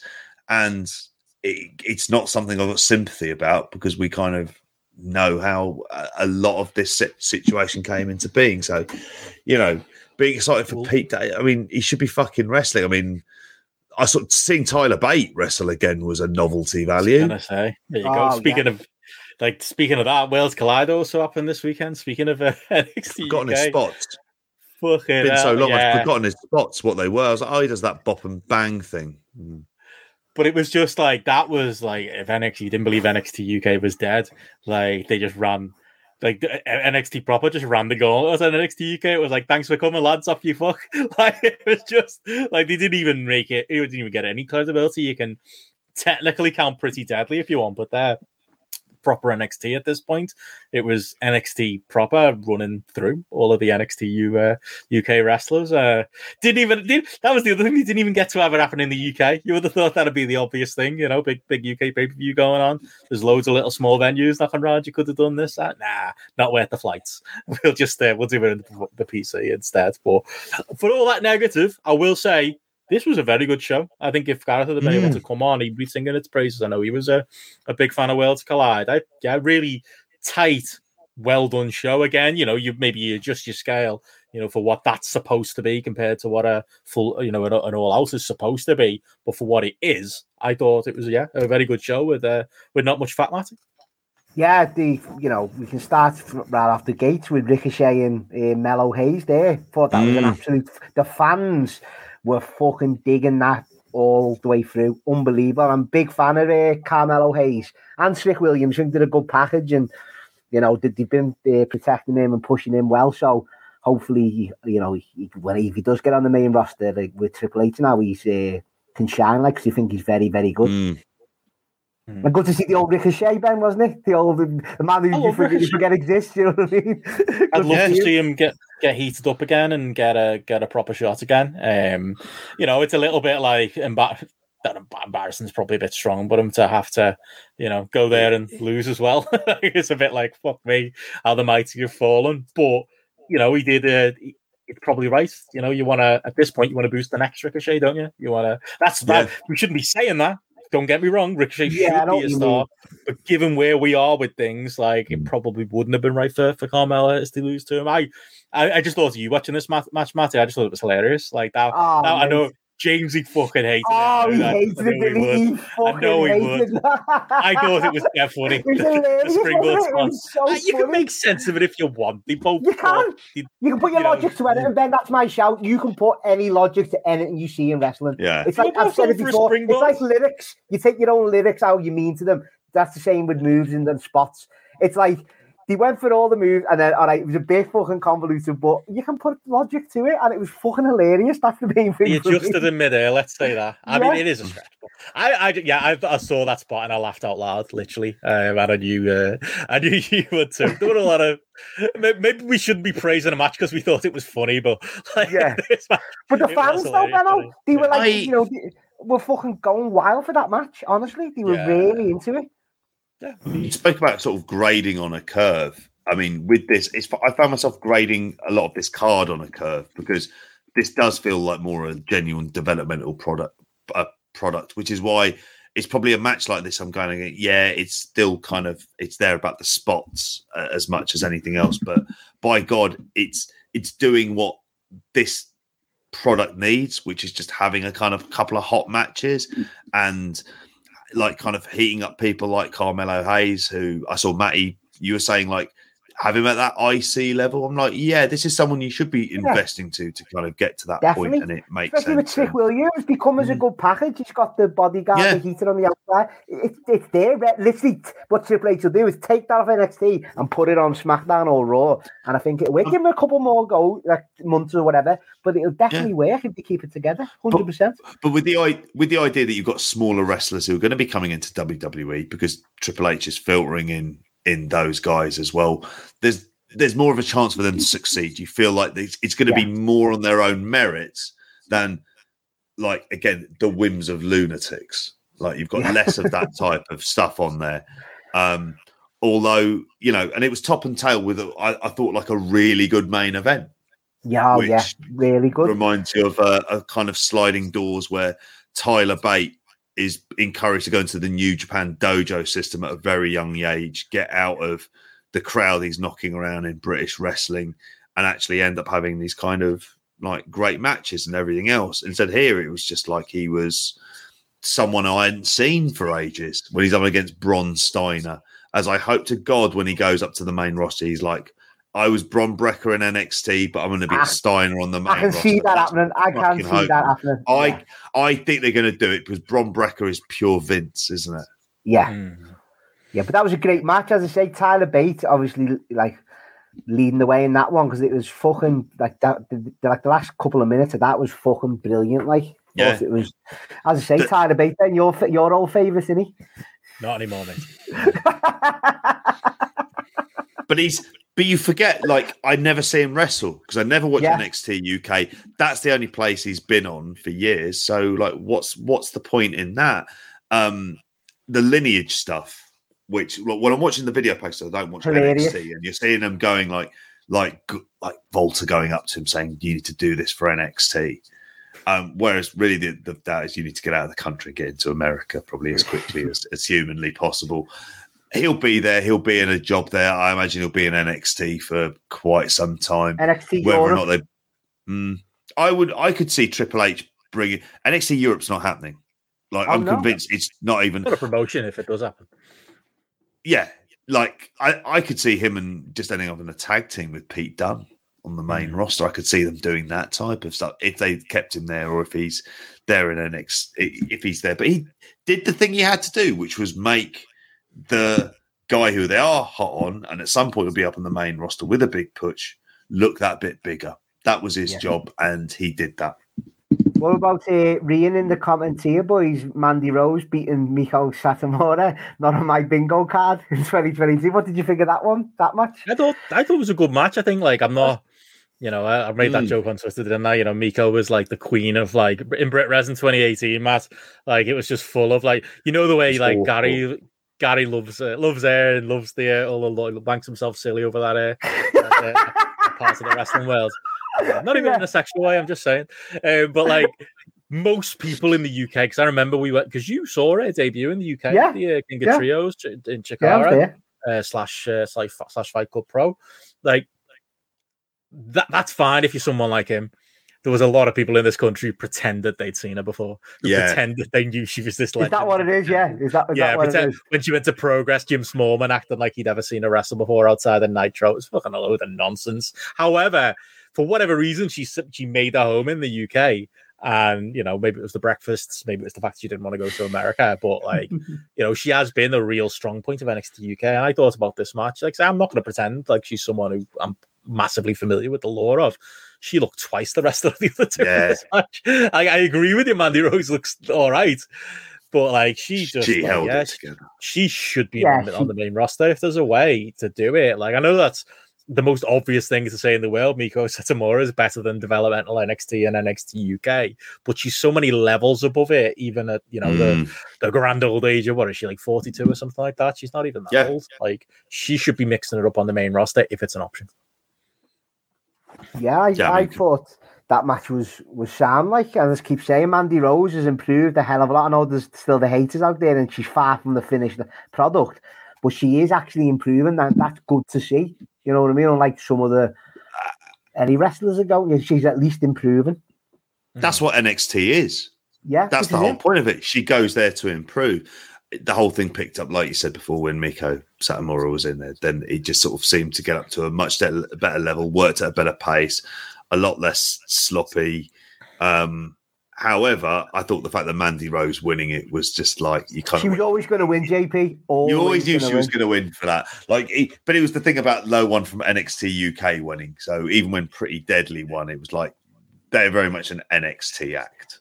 I tell you what, boys, that match though as well. That was a thing I agreed on Twitter with uh, with Ben. It's like it was proper chaos that match. Like them Creed brothers, they're as raw as anything. But I can Oh, yeah. them all day wrong because they are fucking gonna be. They're hilarious, but in a great. They're just like I don't know. I can't explain them, but they're just fucking. They're like raw clay, aren't they? They're just it's like Yeah, throwing it's- Kurt Angle out there with no wrestling training, and they're just doing Yeah. shit.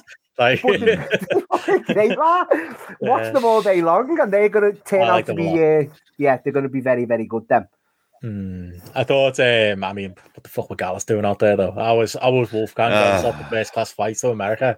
Like, what the fuck? and he looks for a company. He looks in worse shape than when he signed. To Can quote The Rock, he looks, he looks like ba- a monkey came out there at the shit, and out came mankind. That's what a uh, Wolfgang looks like when he stands in the ring. He's fucking Yeah. garbage. Like I don't understand them being there at all. Gallus getting yeah, uh, pretty deadly great though. I enjoyed them uh, knocking around. Um, and yeah, the uh, there's the uh, the post match stuff wasn't there with uh, what's his face turning heel. Um, is he ready to someone? Or- well, Yeah. Venom, did you watch? I'm surprised you haven't brought up Ariel Helwani and Triple H. Did anyone watch that? No. I watched it. Yeah, it's it, Ariel is embarrassing himself. Don't get me wrong by like Mm. lowering himself to doing kayfabe interviews and doing kayfabe talking TED stuff and throwing softball questions at Triple H. But they weren't as soft as I was led to believe. He did ask questions. Okay, he didn't ask like you know what's Vince been up to, but he did ask you know Yeah. where's Sasha Banks? What's your thoughts on Braun Strowman, Bray Wyatt? What you know what's the plan going forward? Are you going to do you watch AEW? What do you think of AEW? He asked good questions. It actually wasn't that bad an interview when I watched it. I still think he's embarrassing himself doing so much WWE It- stuff. They had it on the telly beforehand, but it was up against BT's score at that point in time. As Fantasy points. fantasy leagues, fantasy points took over. I went, I can't be watching that when I when I need to be losing myself in the Ivan to- Toney masterclass that was going on at that point in time. And having had him in the team, I was very happy. But anyway, But Ben, did you see that he was meant to have a match with uh, our Gable at WrestleMania? Who That was? meant to have Triple H? Oh, right. But to have a match with who? Sorry. Who was he supposed to wrestle?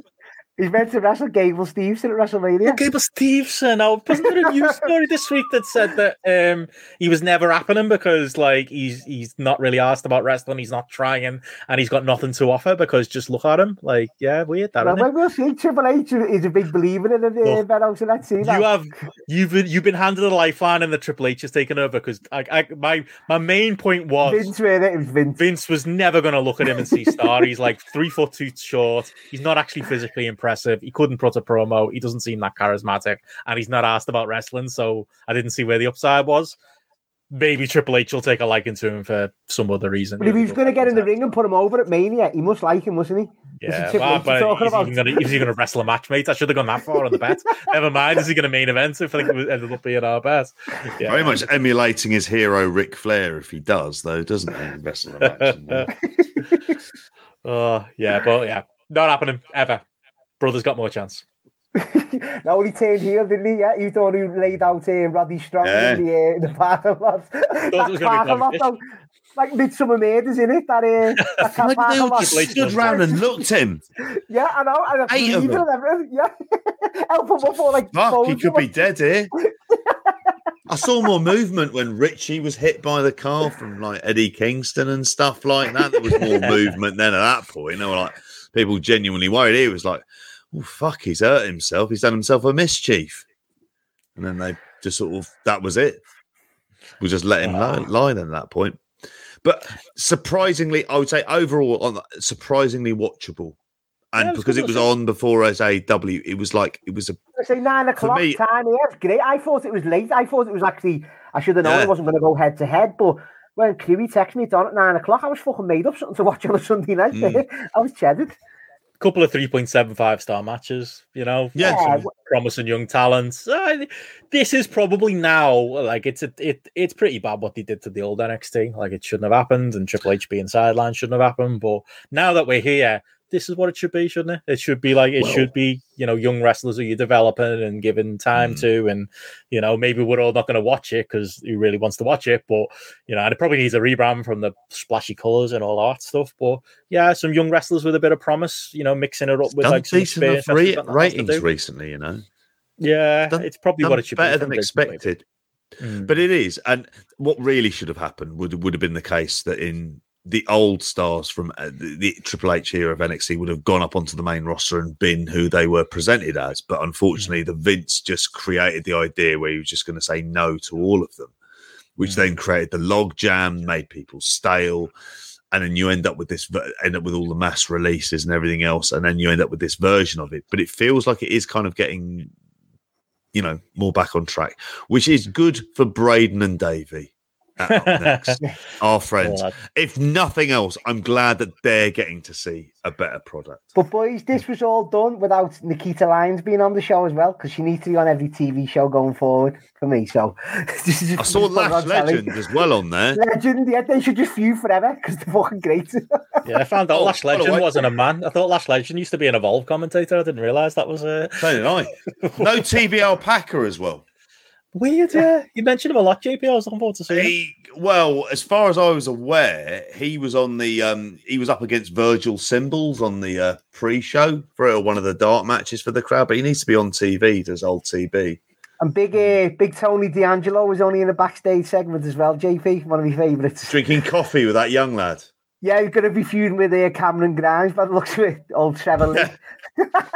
I I will say I enjoyed that rap that that Cra- Cameron Grimes one when he became rich. I will say I, I kind of I had a guilty laugh at that thing, and I should be hating this shit, but somehow I'm laughing. oh no, anyway, we'll see how it how it goes going forward. Anyway, boys, that I- Quickly on WWE because we are uh, we're over the magic three hour point, even without uh, some pre banter.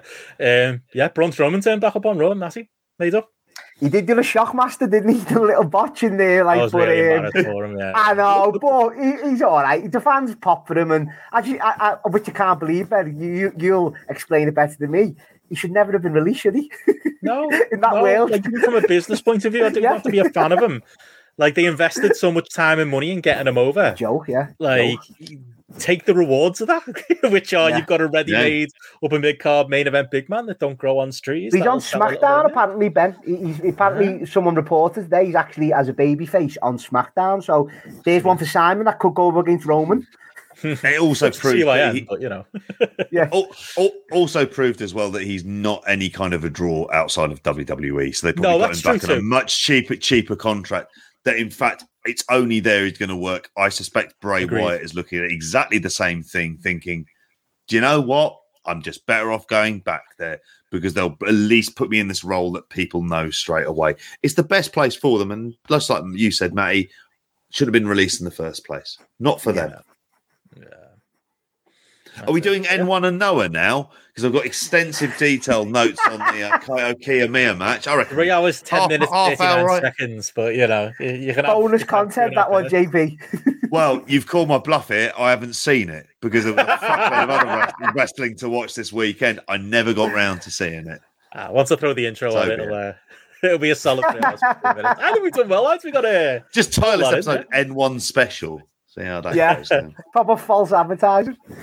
Uh, I was going to wrap things up. There's still, yeah, it's still looking like uh, the the longer it goes, the more you think there might be a chance uh, Punk sticks around. Um, Mm. Apparently, uh, the, a side note: uh, Stephen Bullhausen, whoever that is, has reported he's got a he's got a check mark, so I believe he's uh, someone. I think I've actually seen him in the uh, scrums at AEW. Um, yeah, he said Tony Schiavone is now Tony Khan's right hand man, so he, maybe he's the uh, I've heard man rumours to lay the hammer anyway, yeah. down. Yeah, Yeah. Good. he's, uh, Tony's new sounding board is uh, is Tony Schiavone. Good. Wild. Yeah. Mhm. Like he's in a better state than the other older lad there, isn't he? So like Mm. you'd be going Yeah. with him, and to say he has been everywhere. He's seen it all, hasn't he? He's seen all that like He before. he's been through kind of all of this as well, and he seems to like a lot of that crew seem to like him as well Mm. at the same time. And I think he might be the good one to go to of him going, actually, this is good business, this is bad business. And he's got that experience of WCW. So if he's able to kind of, and I imagine Tony Khan would be open to the idea of him speaking truth to power, is able to say, this is the kind of shit we used to do in the dying days, avoid it like the fucking plague. You listen yeah. when a yeah. man like that says it. Indeed. Well, I think that's it then, lads. Covered it. Nice and tight. Anyone want to plug JP? We didn't get plugs in at the start. Um, please listen to the SummerSlam 92 show in give it a few, give it a few days. It's funny. End of the week. Yeah, I don't yeah. the show. Oh well. Right, we were you speaking about that big controversy in the torch that week about Joe Pedicino from Global, which is on his arse at this point in time, but that's not a surprise in there. Um, you'll also hear a lot about not only SummerSlam 92, but Dave's trip to Japan, which includes to be said some Rick Rude promos, which are like fucking Jesus, like just a yeah, an update on that. And then what does Dave Meltzer do in Japan in 92 at that point in time? Does he go and see Mount Fuji? Does he fuck? He watches a show every day and he goes to Ribera, Ste- Ribera Steakhouse for tea. That's what Dave's doing. And like, and we wouldn't have it any other way as he's t- telling you about wrestling romance. Control F Jeff is there as well. And, There's a young yeah. um, wrestler in Mexico as well, Matt, that turns up. Uh, apparently shows a lot of promise. His name's Vampire. Um, don't know. Maybe he should drop the E. I don't know. Might work out ah, for him. Um, uh, Ian. Ian. Yeah, yeah, oh, Ian. Oh, mate. Ian's fighting off the women with a shitty stick. Mate, JP, I'm telling you, we're talking mm. like up there, uh, uh, you know, up there with the uh, collect. With, with, need the stick and literally like fuck off. Yeah. No, Wilmer Val- Valderrama stuff is it? Wilmer Valderrama out of that 70s show? We're talking his level of fucking content there, like fucking hell. And he loves telling you about it as well. Well, you would, wouldn't you? Yeah. you go on about it all the time. uh, well, that's a fucking. that's up there as well. Uh, obviously, yeah, the SummerSlam '92 stuff was fun. Get a little mini review yeah. from uh, from me on that. I haven't watched the uh, the show at the uh, at the weekend too. And we talk. My favorite bit, JP, is that we we told Matty um, Hegstrand and Nord's uh, Euro vacation when Hawk and the Berserker go missing after SummerSlam 92. They just oh, well, disappear. Hawk was fucked, really. Yeah, they Hawk just was, uh, disappear for six that. weeks. Yeah. Where did can they go? Ima- can you only imagine who's what local, they got up to, JP? Who's local Two places. Where were they? Am- Amsterdam and Hamburg at some point they've gone to there as well. Yeah. But this is like Jake Roberts in Aldershot. Where yeah. are they? Where do they go? Please fill us in. Like, yeah. genuinely want to know what happened to those lads. And it wasn't like Pyongyang, where him and he was going to kill two cold Scorpio because basically they couldn't get hand any drugs for three days and they just lost their fucking minds. Like they had a happy Mondays or something like that, and they can't fucking cope for five minutes without being off their tits. Like at this stage, like yeah they're just uh you know he's he's just he's all over the shop on there but it was great fun to do that we obviously did uh, very recently. We were speaking about a flashback episode. And we were speaking about Capital Carnage um, yeah. on there as well. So go and have a listen to that. We must have done 500 sh- like pieces of audio. Not yet. It's close. There. I think we're like four away. Four away at this point. Close enough in the scheme of things. If you get 400 like 96 in an exam out of 500, you've had a great exam. Well. You're not bothering about the other four. There's been loads here. And I think at some point we're going to do a grappy hour and then we're going to get pure inception on this and start talking about our top five favorite shows on the Patreon, which feels like a Bo Burnham joke in the making. so, there you go. We disappeared off our own asses. There we go. Pa- Patreon.com forward slash grapple. We did that a while ago, didn't we? There you go. And uh, FBL show uh, live on uh, on Thursday uh, again on Twitch. Mm-hmm. Check that out. But yeah, Matty, nice one for uh, for joining us again. You want to tell people where they can find you? Yeah, just on Twitter, boys, the usual. Matty Edwards 86 for uh, all the usual shite and nonsense. But yeah, that's about it. Brilliant. Well, we're going to chat to our patrons for another quick five ten minutes, I think, while we uh, sort out the graphics yeah. and the uh, and the title. But other than that, for the main show, that's it for us. For another show, we'll catch you again soon. Well in, boys. Bye. CM Punk and Sack. No,